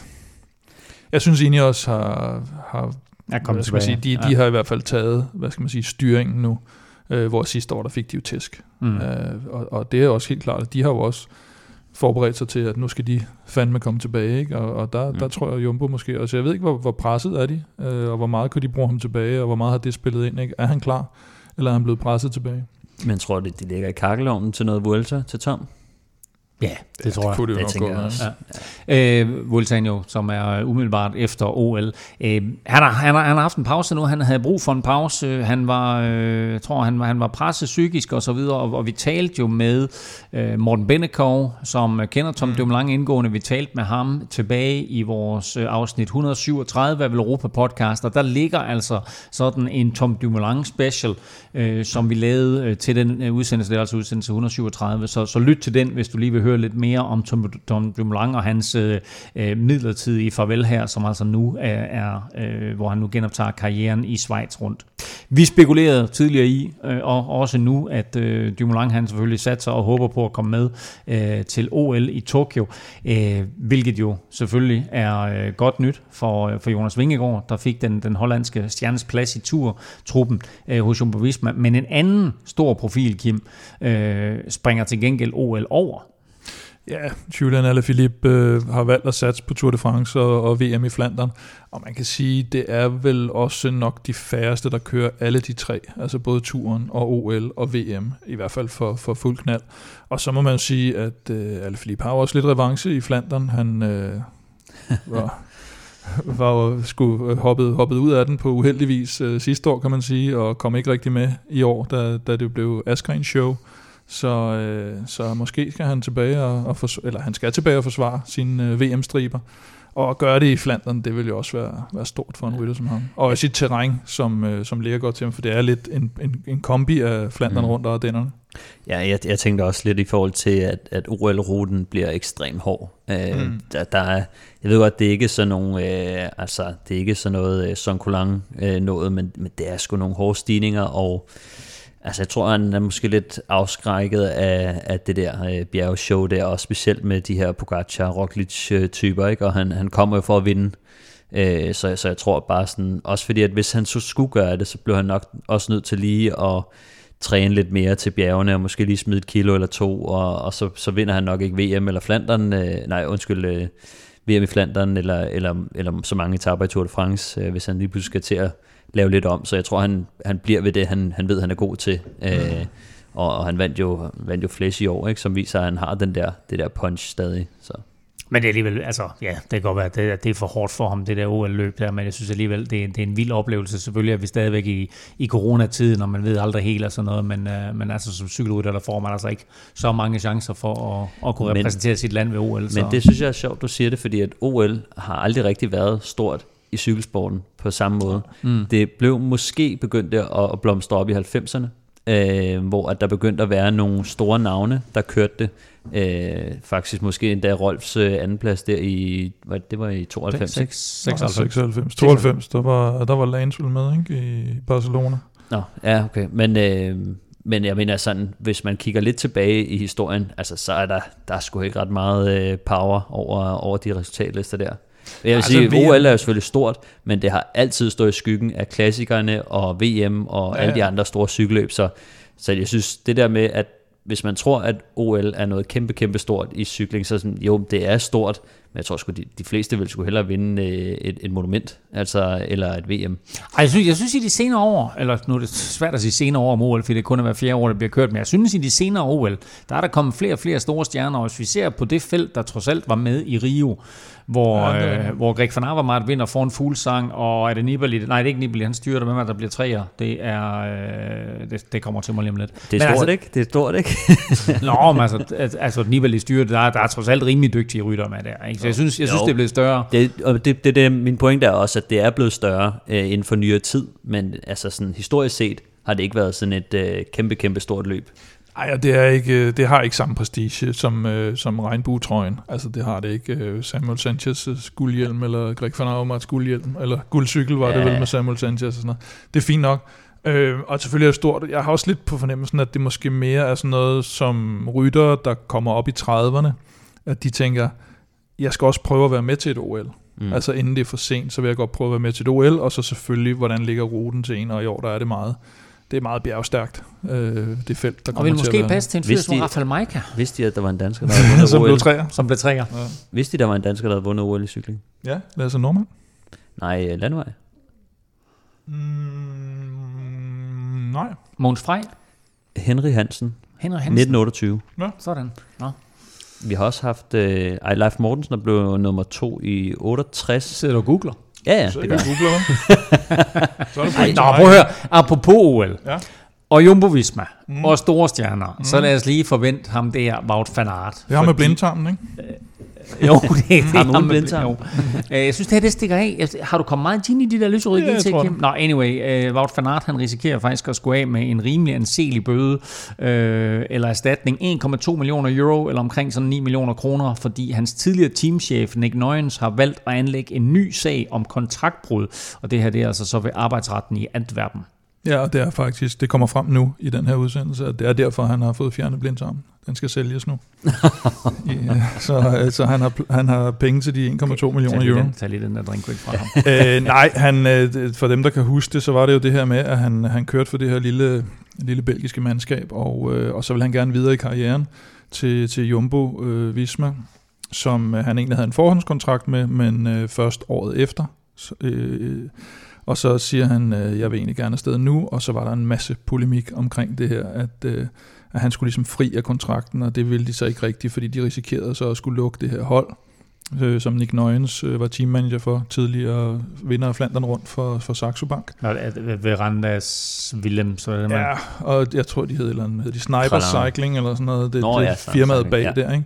Og så var der en hel masse med omkring, jamen altså, var det egentlig årsagen til, at det her hold lukkede, at øh, Van Aert, han forlod det, eller var holdet de facto egentlig lukket, så derfor gik Van Aert. Det var det, den første retssag lidt handlede om, og nu er den uden så røget videre. Jeg ved ikke, om man kan sige, at den er, den er blevet anket til arbejdsretten, for jeg tror, det er en anden retsinstans. Men nu prøver han i hvert fald her at få, få nogle, øh, nogle penge ud for det her mislykkede øh, Mm. hold. Eller Det var et godt hold. der- Altså, det var det. Ja, ja, Så. det, er, det er slet ingen tvivl om det. Så vi må se, øh, 9. juni tror jeg, der, der, er, der er dom i sagen. Jeg, jeg tvivler på, at, at der kommer noget, når han, når han har fået medhold en gang. Jeg synes også, det lyder lidt suspekt, gør det ikke det? Jeg ved det ikke. Der er også nogen, der siger, altså, de siger, at de har en masse vidner, der, der siger, at, at, øh, at det er Fanart, der har lavet ballade, så, så nu må vi se. Vi skal lige runde nogle af weekendens øh, løb, og vi øh, starter altså et løb, der er kørt, og vi starter med den øh, traditionsrige løbserie på Mallorca, kaldet Challenge Mallorca, som normalt åbner sæsonen, men i år er blevet udsat på grund af corona. Og her, der viste Mads Wirtzer faktisk frem ved flere lejligheder, og det gjorde en af hans rutinerede holdkammerater også.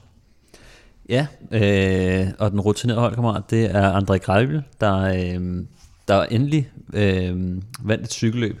Og øh, det var hans, øh, hans første sejr i to år, og øh, hans, øh, hans seneste sejr, det var jo, i, som, som Kim han kunne fortælle en gang, øh, Tropicala Amisa Bongo. Ja, fedt, fedt løb. øhm, og øh, ja, før det, der var det så, øh, hvad hedder det, altså seneste sejr i, i hårdt selskab, det var øh, så Tour of Britain i, Ja, i der tror jeg, 2018. han, jeg tror, han vinder et par etaper, blandt andet foran Caleb Ewan. Øh, Ja. i 18. Så. Det, jeg tror ikke, han, jeg tror ikke, Caleb Ewan var med i Tropi, Tropicale Amisa Bongo i 19, faktisk. Til gengæld viste Mads Wirtz rigtig god form og slog blandt andet Alexander Kristoff i spurten om fjerdepladsen Ja. øh, i et af løbene, så øh, altså, der han har der stadigvæk fart i stængerne, øh, Mads. Han var i udbrud, og ja, han fik Ja. også svaret lidt på vores, øh, vores tweets med Ja. sangria og grisefest, og jeg ved ikke hvad. Øh, der, der var, meget sjovt. det er jo bedre. Det det var i hvert fald fremgang i forhold til sidst, hvor han bare skrev, at øh, der ligesom var, var tømt Ja. i benene. Ja, jeg tror, han var, øh, han, han var vist i, i okay humør alligevel, ja. selvom øh, han, har, han har haft en lille, en lille smule en hård periode her, og øh, øh, jeg skrev en lille smule mere om også, at han, han, altså, der var sådan lidt blandet følelser. Han vidste, at der, der, er, der, der er hårdt terræn dernede, men øh, der lå måske også en mulighed, og alligevel at komme ind og vinde øh, feltet øh, foran Kristoff, øh, så, øh, så er der lidt form på. Det må man sige. Så lad, lad os håbe, at den øh, næste sejr til Mads Wirtz, den er snart forestående. Strade Bianche er kørt. I den kommende uge, der kommer der en Strade Bianche-etappe i Giroen, og så blev den franske udgave af Strade Bianche øh, kaldet øh, Trobro Leon faktisk kørt i søndags med både Rival og Uno X til start. Og øh, lige til allersidst, der kommer øh, norske Rasmus Tiller fra Uno X faktisk op og fik fat i de forreste fire. Han endte alligevel øh, øh som nummer 5. Den her lille spurt øh, på en 4-5 mand, den blev til gengæld vundet af Connor Swift, øh, som vel alligevel må vi sige, var meget, meget tæt på at lave det, vi efterhånden kalder en Julian Alaphilippe, med lige at få strukket armene i vejret lidt for tidligt. ja, det var sgu, øh, det var virkelig tæt. Altså, jeg forstår slet ikke, at han, at han tør at gøre det, fordi at der var altså, øh, hvad hedder det, en mand på hver side, øh, hvad hedder han, øh, Piet Allegard og Baptiste Plancard på den anden side. Jeg tror så. kun, han har set Plancard, som, som ja, ender med at blive træet. Som skudt ud af en kanon. Ja. ja, jeg tror heller ikke, han, øh, men altså, da han så, og det, det ved man jo også, når man, når man lige rejser op på cyklen og sådan noget, og ah, det er bare ikke, øh, det er bare ikke pænt, altså, men, men okay, han er så heldig, det, der går lidt tid, før han lige bliver bekræftet, øh, så de har, øh, de står lige deres gruppe der og, og snakker lidt efter løbet, og, og da de så annoncerer, at han faktisk vandt, så, så kunne de selvfølgelig fejre det, så jeg sige, ja, det, det, det, det var okay, synes jeg, han vandt. Det har været rigtig sørgeligt, hvis... Øh, Stor vente der på, øh, på målfotoet, og så var der selvfølgelig alle vil jubel, da det, da det så viste, at, at han havde vundet. Øh, Jonas Vingegaard vandt en uh, skinke tidligere. Jeg ved, mm. at øh, Rolf Sørensen engang vandt en ko. Ja, en ko ja. Og øh, der er noget med, at der er en helt speciel præmie i det løb her. Ja, det er rigtigt. Og mange tror, at det er, at det er vinderen, der får en øh, pattegris. altså en levende. Helt ikke, ikke til grisefest. Nå men en, øh, en levende pattegris. Men det er faktisk den bedste rytter fra Bretagne, der får det. Og grund til, at der er nogen, der bliver forvirret, det er jo, at, at de laver de her meget flotte løbsplakater faktisk. Og da, da Martin Mortensen, øh, som den eneste dansker, har vundet det i, eller vandt det i 2016, så bliver der så lavet løbsplakaten til 2017, som er et billede af, af Martin Mortensen med en lille pattegris, han ja. sidder med. Men det, det, det er sådan ligesom noget, de gør. Det er men, fake. Men øh, det er fake. Det er fake news, og, det er ikke, og Martin Mortensen vandt heller ikke en pattegris. Ja, jeg skrev faktisk også lige ham på vej herover og jeg sagde, kan det virkelig være rigtigt, at du ikke fik den gris? og så sagde nej, den gik til, det, det gik til, til den bedste franskmand. Ja. Så jeg ved ikke, om det nødvendigvis er fra Bretagne. Nej, det er men... fra, fra Bretagne, ja. Nå, okay. Øhm, den men bedste ja, det, det er jo oftest en uh, franskmand, der vinder det løb, eller det har det i hvert fald været, så, uh, så, så jeg forstår godt, hvorfor man kan tænke sådan. Jeg ved ikke, hvad man vinder, når man vinder Ungarn rundt, men det kunne måske være en, øh, en kindhest. Fordi en der, ah, ja, det kunne, også, ja, men det kunne godt være, det var ikke en gris, men en kindhest, fordi der opstod altså lidt ballade, Kim, øh, øh, efter afslutningen på, på Ungarn Nå, rundt. Ja, altså selv, selve løbet blev vundet af Damien Hausen fra, fra Bike Exchange. Øh, og Trek havde både, øh, hvad hedder det, Alexander Kamp og øh, ikke øh, Saki Holm, hvad hedder han, Jakob Eholm med.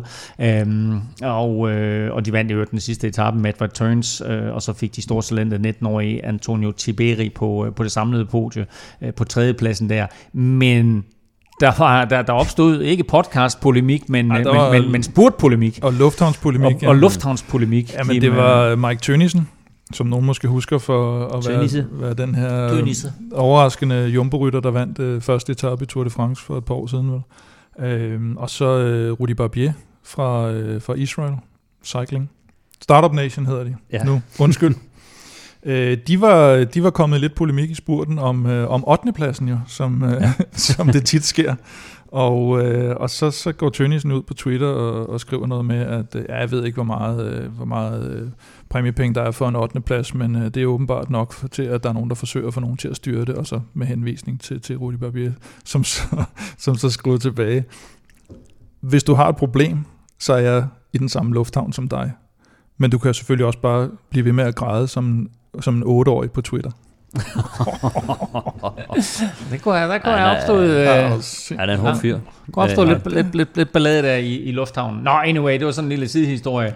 Uh, I morgen, der starter, uh, og det er altså torsdag, der starter... Uh, ah, det er tirsdag i morgen. Jamen, er det, er det tirsdag, Mark? Jeg er helt væk. Jeg er jo helt blæst, jo. Helt blæst. Nå, i morgen tirsdag, der starter Ruta del Sol, og øh, de seneste to år, der er det jo blevet vundet af Jakob Fuglsang. Det kommer ikke til at ske i år, fordi den danske Astana-kaptajn, han er ikke med. Det er til gengæld Mads Pedersen, som øh, får øh, comeback, og som starter sine turforberedelser i det her spanske etabeløb. Ja, han kører øh, Ruta del Sol, og så skal han køre Dauphiné DM, mener jeg der, og så være med i Tour de France. Han er jo jeg ved faktisk ikke, om det var officielt, at han er, Hammer Støjven er udtaget, men jeg tror, det er sådan mere eller mindre officielt sammen med, med de her kaptajner, de jo også er udtaget til alle tre Grand Tours. Så har vi Jonas Gregor med for Astana, man kan sige, i stedet for, øh, i stedet for Jakob Fuglsang, øh, er måske lidt hårdt at sige. Øh, og så har vi jo Superman Lopez med, som er kørt sammen med, med, med både Gregor og Fuglsang sidste år på Astana. Og så har vi ham her, Ethan Hader, der lå og kæmpede lidt med, mm. med Askren nede i Algarve, som, som nogle af de her topnavn. Øh, Christoph og Trentinso er lige blevet udtaget i dag også til, det er ikke, det er ikke sådan super stærkt besat løb, vil jeg sige. Kan de med? Cavendish er også med, ja, det er ja. rigtigt. De stiller med det her nærmest hele sprinterhold, øh, hvor ja. de bare udelukkende har, har hurtige folk med. Så, øh, så de har sendt øh, alle deres ikke-sprinter til Giroen og alle sprinterne ja, hvis, Jeg vil til, sige, hvis, øh, hvis Superman Lopez har fundet formen, så må han være stor favorit til at, til at vinde det ja. løb. Til at vinde øh, det, det, det samlede løb, der er Ruta del Sol. Ikke særlig stærkt besat, siger du, om. Ruta del Sol. Til gengæld, så er vi altid stærkt besat med hende her. Vel Europa Podcast præsenteres i samarbejde med Odset fra Danske Licensspil. Husk, at man skal være minimum 18 år og spille med omtanke. Har du brug for hjælp til spilafhængighed, så kontakt Spillemyndighedens hjælpelinje Stop Spillet eller udluk dig via Rufus. Det her var Sara, og lige om lidt der får du spiltips bragt i samarbejde med Odset fra Danske Spil. Men først der skal vi lige have et øh, hurtigt overblik over, hvad der venter os og rytterne den næste uges tid i Giroen, når tirsdagens hviledag er overstået. Og øh, vi glæder os allerede til øh, den første dag i den kommende uge med øh, rytterne på landevejen, for det bliver ikke kun på landevejen, det bliver også på grus, når vi skal til den her meget omtalte Strade Bianca etape, Kim. Ja, den, øh, den tror jeg, de fleste har set frem til, men nok ikke alle rytterne, fordi udover de her 35 km grus på de sidste 70 km, der, øh, der er der altså nogle relativt alvorlige stigninger, og også nogle øh, grusstykker nedad fra, fra nogle af de her stigninger. Og øh, jeg vil sige, efter vi så Moscon og Egan Bernal på det grusstykke der i, øh, i afslutningen til Campo Felice, der, der tror jeg, der er nogen, der, der sidder og overvejer lidt, hvordan de skal, de skal få skovlen under den du eller øh, ja, under den due, øh, når, når det går løs på onsdag. Men øh, det, bliver, det bliver rigtig fedt, og det var jo en nogenlunde tilsvarende etape i 2010, i hvert fald med samme øh, mål, målby øh, Montal, Montalcino, og der vandt Cal, Evans i, øh, i regn og mudder, og, mm. men der havde de altså halvt så meget grus at køre på. Og lige sige, vi så jo afslutningen nu her på 9. Øh, etape op mod Campo Felice der, at det, var, det havde været lidt fugtigt, det havde regnet lidt, og ja. det der grus der, det så bare så tungt ud. Og de kørte jo faktisk og nærmest som sådan nogle skipister og, og maste sådan og lidt sammen, lidt. Øh, så, så det ikke fordi, man kan godt se, at der var kommet nogle vandpytter og sådan noget i løbet af dagen. Jeg synes, det så rart ud at køre på. Altså, det var, det var noget, noget af det nemme grus. Ja. Altså, synes ja. Nå, ja, det var jeg synes, godt. Det så tungt ud. Jeg synes, det så vanvittigt tungt ud. Ja, men grus det er meget bedre at køre på, når det er hårdt og blødt. Eller hvad hedder det? Ikke hårdt, hårdt, hårdt og blødt. og blødt på samme tidspunkt. Ej, når det, når, hvis, når det har regnet, og det lige har sat sig lidt. Okay. Selvfølgelig ikke være, være sådan helt sjaskvådt, men, øh, men det, du, du glider ikke lige så nemt på det, øh, som du gør på sådan helt øh, knastørt grus, når du skal accelerere øh, opad og sådan noget. Ja. Men altså, lytter du til Zetland, så ved du, at øh, det bedste antal arbejdsdage at arbejde hjemmefra, det er to, og du kunne måske lige tage en hjemmearbejdsdag der på onsdag, for det er i hvert fald værd, ja, værd at blive hjemme og se den der Strade Bianca-etape. Øh, 12. etape på torsdag begynder så i Siena, der er jo altså... Øh, klassisk er afslutningen på Strade Bianche, men altså her fungerer som start på 12. etape. Ved I øvrigt? Ja. Nå, og øh, så står den Kim ellers på 200 km kuperet terræn.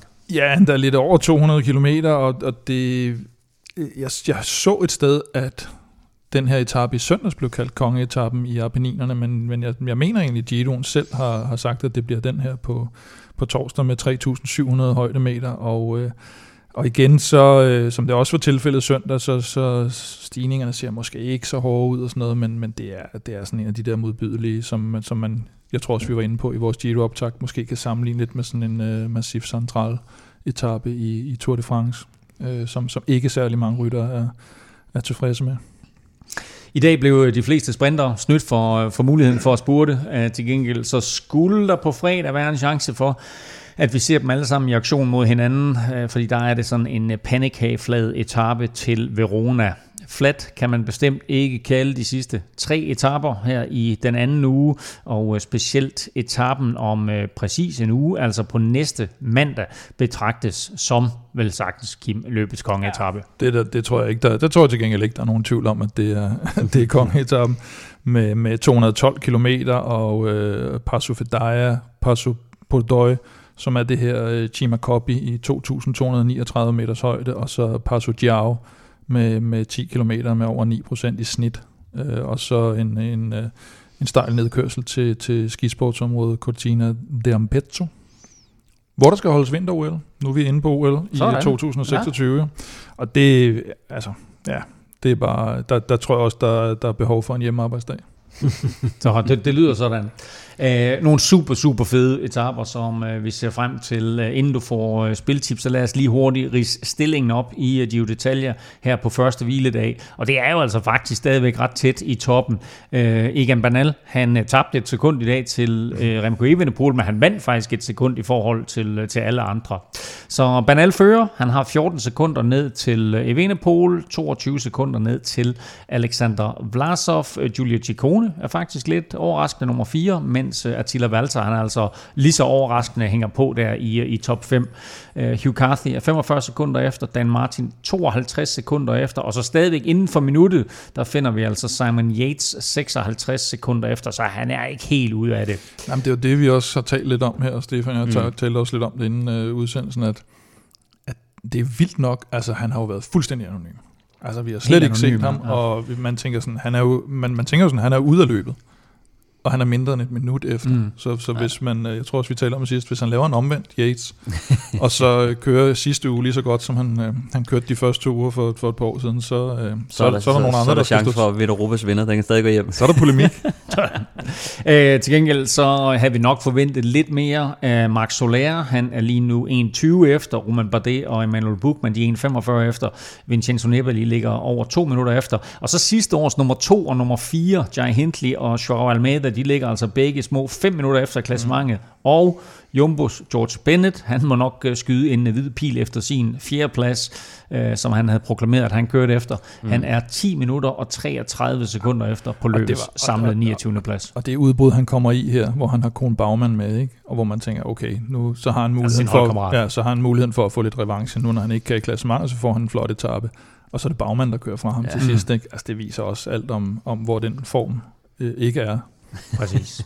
Vi skal have spiltips på banen, mm. og øh, de er ligesom sidst alle til Gio Detaljer. Amorosia, I var skarpe i sidste uge med øh, to mm. ud af tre. Kun øh, Sagan der på syvende ja, etape glippet. vi har taget fejl af etaperne. Ja, præcis. Det var 10. etape. ja, det var det. Og, og, og helt ærligt, havde man været lidt mere opmærksom på etappeprofilen i dag, så er det sådan en, hvor man tænker, om det er jo typisk en Sagan-etappe, hvor der er mulighed for at smide de, de, de skarpeste af sprinterne, ikke? Oh, men det er rigtigt nok, men, men jeg synes også, der har været lidt langt mellem, at de formår at få gjort, det færdigt, ja, ja. så det er måske det. Vi har set dem komme med mange forsøg, uden at, ja. uden at det rigtig lykkes. Anyway, I ramte både på uh, Stefan Staltip og på uh, Plesners podie. Vi kan lige komme tilbage til, hvad, hvad det var senere, men lad os først uh, få skudt uh, Velropas vinder afsted. Ja, sådan. Ja. Øh, jamen, det er jo vores kære Simon Yates. Man kan måske tage det lidt som en slags gardering. Fordi dem, der nu har spillet ham som øh, samlet vinder af Giroen til 4.25, hvis de nu har holdt op med at tro på ham, og tænker, at han taber bare mere og mere tid, jo længere vi kommer hen i løbet, så ser man jo ofte, og det var lidt den øh, tese, jeg havde med George Bennett også, at, øh, at så kan man godt se nogle af de her favoritter, der er faldet lidt igennem, og så kører de også bare nogle kræfter, når de sådan har erkendt, nu er jeg ude af løbet, og så kommer de igen og vinder sådan en stor bjergetappe i den sidste uge. Så det er lidt det, vi satser på her, øh, og siger en, en etappesejr til Simon Yates, eller mindst en etappesejr til ham i Giro, til øh, 2,75. Ej, det var ikke meget. Nej, men øh, den er jo heller ikke sikker jo. nej, nej. De, de har måske også opdaget, at han faktisk ikke ligger helt forfærdeligt til øh, inde hos, øh, hos Otted. Han er ikke faldet igennem som, som Nej, det er det. De andre. Så øh, ja, Nå, men altså også 2,75 på, at øh, Simon Yates han vinder mindst en etape i Giroen. Sidste uge, Stefan Staltip, Egan Banali fører trøjen på første hviledag. Jeg var meget tæt på at sige, at den var lige så sikker som i kirken, og det viser altså at holde stik. Den var boostet, og man den... fik hele 1,65 for den, men den, var, den gik altså hjem. Men du sagde, Nej, det, jeg kan huske, du den sagde... Den er faktisk ikke helt hjemme endnu. Fordi at, øh, jeg kan huske, at øh, bookmakeren han sagde så, at... Øh, bare lige for at formuleringen skulle være rigtig, Nå, så, så er det, at han, han skal, skal køre i, han skal starte etappen efter hviledagen i trøjen. Ja. Så hvis der sker noget på med ikke, corona øh, eller skoliose test på, ja. øh, på Nå ja, hold da kæft. Teknisk set kan det ske. Ja, ja. Det kan, det kan, okay, det kan, han skal stille op. Han skal stille op på, på onsdag. Men jeg kan huske, du sagde sidst, at hvis du skulle spille på et af de tre, ja så var det Sagan til 88. Nej, det mener jeg ikke. den eneste, der gik så, man, det er faktisk ikke Claus Kup, kan man godt sige. man godt Forbandelsen var der. Ja, det var det. Ja. Uh, vi skal have uh, Stefan Staltip. Ja. Er I klar til Thomas de Rent? Ja, Kom så. Det, det, Hvad? Det, er, I klar på, på, uh, ja. er I klar på Thomas de Rent? Ja. Jeg er ikke klar på den. Du er ikke klar? Jeg tror ikke på den. Nej. Øhm, Jeg øh, har siddet og ventet lidt på ham. Han er, er han med? Han er med. han har suget lidt luft ind. Og øh, jeg, jeg sad bare og kigget lidt på etaperne her i, i uge 2. Øhm, og der er nogle spændende etapper. Der er selvfølgelig Strade Bianche-etappen. Der er også nogle, øh, nogle andre hårde etapper og spændende etapper. Og øh, jeg tror, at øh, Thomas de Rent, han kommer med et angreb. Så, øh, som, øh, som holder hjem. Ja, jeg tror, han holder. Men det var også, fordi jeg kom i tanke om, og det var også med Mohodic, der udgik og sådan noget, så kom jeg i tanke om, han vandt jo den her etape øh, i Katalonien, øh, hvor de også var i, i udbrud, og han øh, er jo totalt brutal ved Mohodic og sætter ham øh, til sidst på den øh, lille stigning deroppe mod mål. Inde i Barcelona, ikke? Jo, inde i Barcelona. Øh, og øh, så tænker jeg, altså han har formen, øh, og øh, han har udtalt, at øh, man ved aldrig, hvornår han skal nok ud og, og søge det, når benene lige er der på dagen og sådan noget. Så jeg er ikke helt sikker på, hvornår, men jeg tror, det bliver i U2. Øhm, han skal i hvert fald ikke køre lead-out for det vil sige, med. Det vil sige, at han, han skal vinde øh, enten altså fra 11. til 16. etape. Der er, øh, det er så vel, seks muligheder. Seks muligheder, Sådan. og øh, du får odds øh, 5,5 på den. Oh, okay. det, er da, det er da fint odds. Man ved, at han prøver, så ja. det er bare lidt... Okay, det, Jamen, det, det er rart at se, at du er kommet ordentligt op, op i odds ja, igen. Jeg synes, det har været noget fæsen, noget du, har, du har præsenteret for os de sidste par uger her. Nu, nu har man jo lige lidt gevinst øh, på Egan Banal, øh, og så kan man jo lige bruge det på at, at doble op. Ikke? Okay, cool. Ja. Vi skal, øh, tradition tro, også have en omgang Plæstners podie. Det bliver spændende, synes jeg. Øh, ja, jeg har kigget lidt på Strade Bianche-etappen. Ja. Fordi det er sådan den, jeg... Ah, det er svært at vælge, fordi den der kongeetappe glæder jeg mig også rigtig meget til. Men, men Strade Bianche-etappen glæder jeg mig meget til. Og jeg har kigget lidt på to formstærke rytter. Øh, Gianni Moscon mm. og Alberto Bettiol. Bettiol? Ja. Altså, I nævner nogle rytter, som jeg slet ikke har hørt om den første halvanden uge her. Er, er han også med? Har du ikke set dem? Jeg tror, Bettiol blev nummer 20 eller sådan noget på øh, Ja, præcis. Som, Nå, men altså, hvor han kører som hjælperytter. Nå, okay. For Hugh Carthy. Og det er jo det, der er lidt af problemet, det er, at han kører hjælperytter for Hugh mm. Carthy. Øh, jeg tror så, at eller EF Education burde, i forhold til Bejol, der, øh, det er lige hans terræn, og med den form, han er i, så burde de give ham lov til at satse på en etappesejr, og så få nogle andre, øh, uh, Guerrero og hvem fanden de ellers kan få til at ligge og, og, og, og hjælpe Hugh Carthy der. Men, men der er en risiko for, at Bejol han får en bunden opgave der, og jeg tænker ikke, at Hugh Carthy er det allerbedste kort på en, uh, på en Strade Bianca-etappe. Jeg ved sgu ikke rigtigt. Det eneste farlige er, hvis han nu siger, at Bejol er så vigtig en støtte Ja. Men, men ja, jeg er også enig. Han har været flyvende. Hvis han får lov at køre, så synes jeg, at odds 6,60 på podiet mm. for Betjol, wow, hold det, det synes jeg faktisk er ja, ja. ja. Med den risiko, risiko, der er for, at han skal, skal ligge og vente på, ja. på, på Hugh John. Og lige sige, at øh, 6,60 det er faktisk præcis tre gange så meget, som vi fik på det odds, som du meldte ind i sidste uge, som er gik hjem. Ja, ja. Jo nemlig, at der var en rytter fra Astana, der kom i top 3 på etappen til Campo Felice.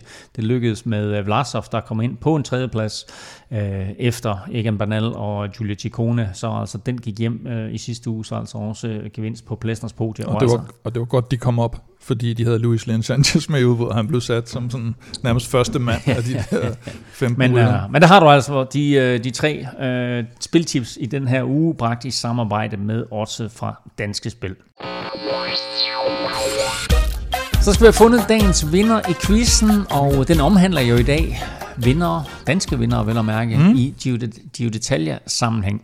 Som jeg fortalte jer lidt tidligere, så er øh, Lars Bak jo den seneste danske vinder. Det skete i øh, den 17. maj, altså præcis for ni år siden i dag. Og jeg har faktisk talt med Lars Bak i mm-hmm. dag. Og øh, her er, hvad øh, han sagde til mig om den her mærkedag, kan man godt tillade sig at kalde det. Lars Bak, øh, tak fordi du har tid til at være med i Europa Podcast. Tusind tak, Claus, og tak fordi jeg må være med. Det er jo altid en ære. Øh, jeg er glad for, at du, at du føler det på den måde. Øh, jeg ved ikke, om du er klar over det, men i dag er faktisk ni år siden, at vi sidst havde en etapevinder i Giro d'Italia. Kan du huske, hvem det var? Jamen, det var altså nok mig jo. jeg ved jo, det er norsk nationaldag 17. maj, så, så det kan jeg faktisk godt huske. Ja, så, så selvom det er lang tid siden, så kan man jo godt stadigvæk glæde sig over det. Sæt lige nogle ord på, øh, på den dag, på det udbrud, du er i, og da du stikker af. Jamen, det, det var jo en af de etapper, som jeg havde udset, som, som kunne blive øh, en etape, der hvor udbruddet kunne holde hjem, fordi at den var tilpas hård, og det var jo bare med at gå til stål fra start af, så øh, jeg prøvede at gå med i alle de udbrud, der var, øh, og, og havde virkelig gode ben. Som, som jeg husker det, så tror jeg, at udbruddet kørte efter en stor time. Ikke? Det var gode folk, der kom med der, øh, og så... Øh, så var der ikke nogen med i klassementet, og så fik vi, ja, hvad kan man sige, 4-5 minutter. Så fik vi lov til at køre med tabesejren til sidst, og så tror jeg, det, det længste strå. Og det gjorde du, du, du, du træder fra uimodståeligt, og de andre sidder og kigger lidt på hinanden, og så kan du køre over stregen i ensom majestæt. Kan du huske, hvad der gik gennem hovedet på dig der? Ja, men øh, jeg synes, jeg har været, været tæt på øh, andre gange i, i, øh, i Spanien rundt, og også i Sion, øh, Giro d'Italia i 2009, hvor jeg også øh, var tæt på at vinde etape, så jeg tænkte, nu, nu, nu skulle den times rigtigt, og øh, altså, da man så får hullet til allersidst, og kigger tilbage og ser, at de, at man ikke rigtig kan se dem, så øh, det, er jo, det, er jo, det er jo en drøm, eller en drengedrøm, der kan opfyldes, ikke? Og vinde, øh, vinde etape i, Giro d'Italia, det er jo, det jo kæmpe stort for mig, så øh, det var, ja, det var blåstempel af, af ens karriere på det tidspunkt jo. Og er det noget, du tænker tilbage på, at du rent faktisk har en sejr på en Grand Tour etape? Altså, det er jo ikke noget, man tænker på hver dag, men, men det er klart, at, øh, at, at, at når man skal, når folk spørger en, hvad, jamen, hvad, hvad har du så vundet?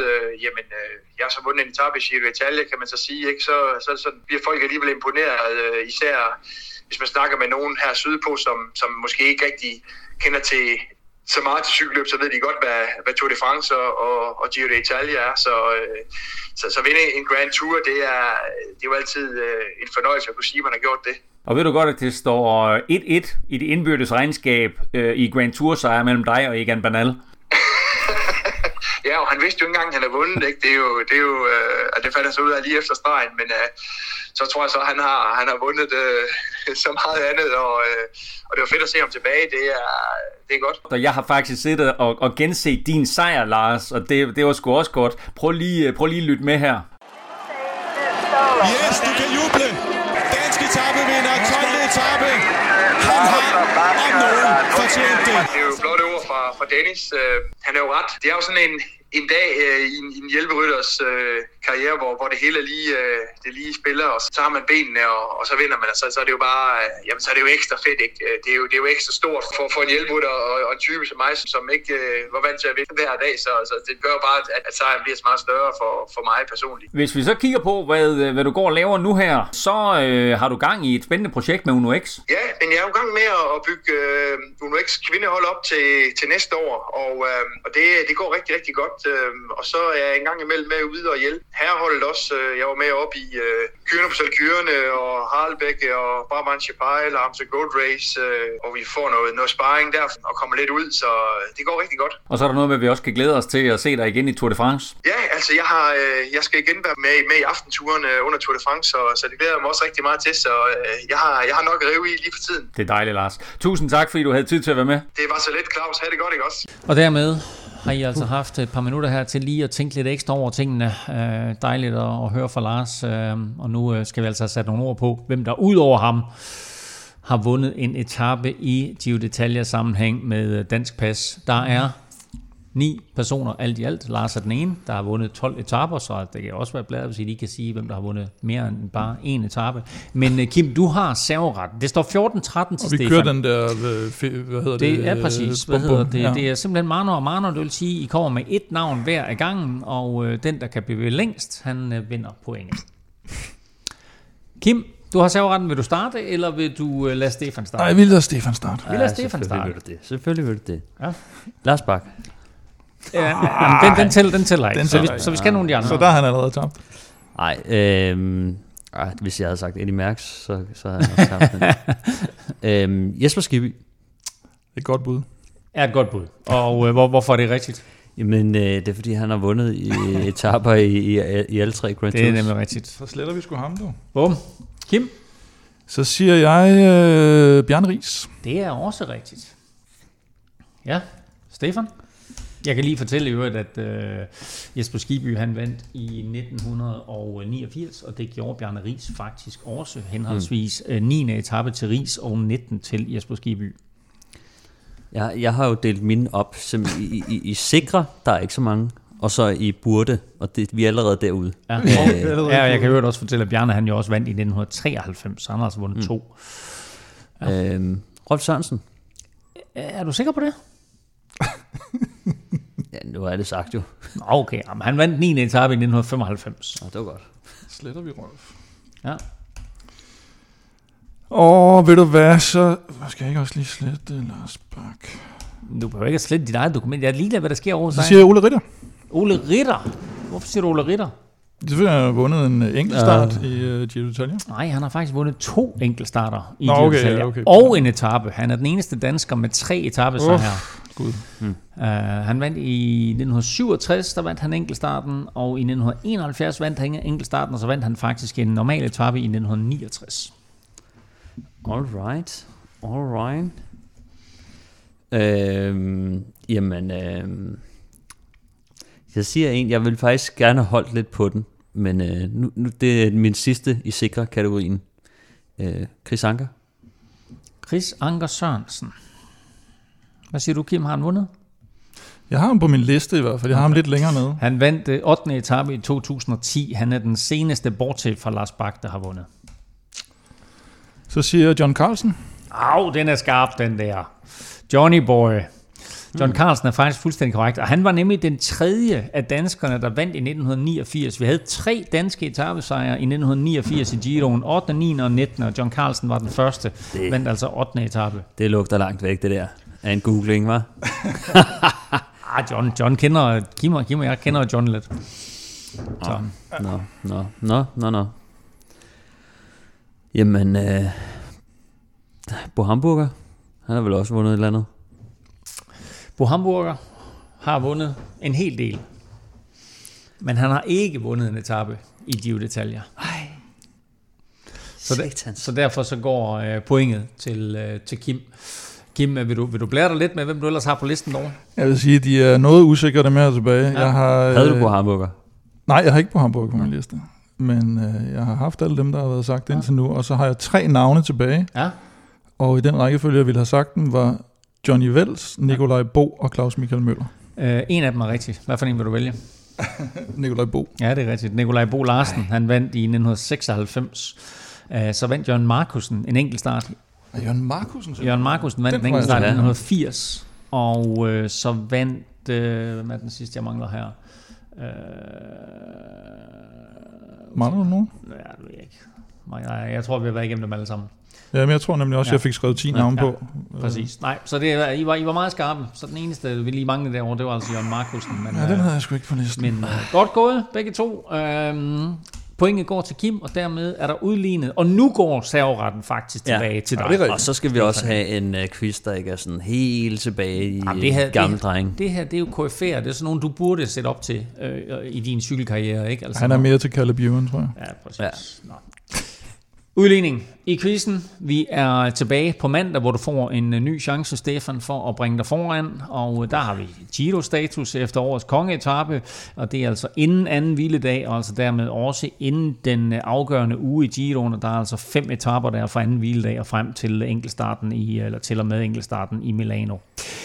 Støt os ved at gå ind på vores shop. Du finder den på shopvelropa.dk. Der er både hoodies og trøjer, og i anledning af Giroen er altså også masser af fede italiensk inspirerede t-shirts, og husk altså det her meget begrænsede udvalg af Velropa merch. Du kan følge Velropa og Kim på Facebook, Twitter og Instagram. Det sker på Snablag Velropa, og Stefan finder du på Twitter på Snablag Stefan Djurhus. Undertegnet finder du alle steder på Snablag NF Elming. Vores øh, BookBeat-kode fungerer stadigvæk. Den finder du på bookbeat.dk-velropa. Og hvis du ikke helt ved, hvad du skal lytte til nu, må jeg så anbefale NFL-showet, hvor Thomas Kvartrup og undertegnet gennemgår kampprogrammet for den kommende NFL-sæson. Tak for nu. Tak fordi du lyttede med. Tak til dig, der støtter på tier.dk og naturligvis vores partner Zetland og Odset fra Danske Spil. Støt dem, de støtter os. Arrivederci. Thank you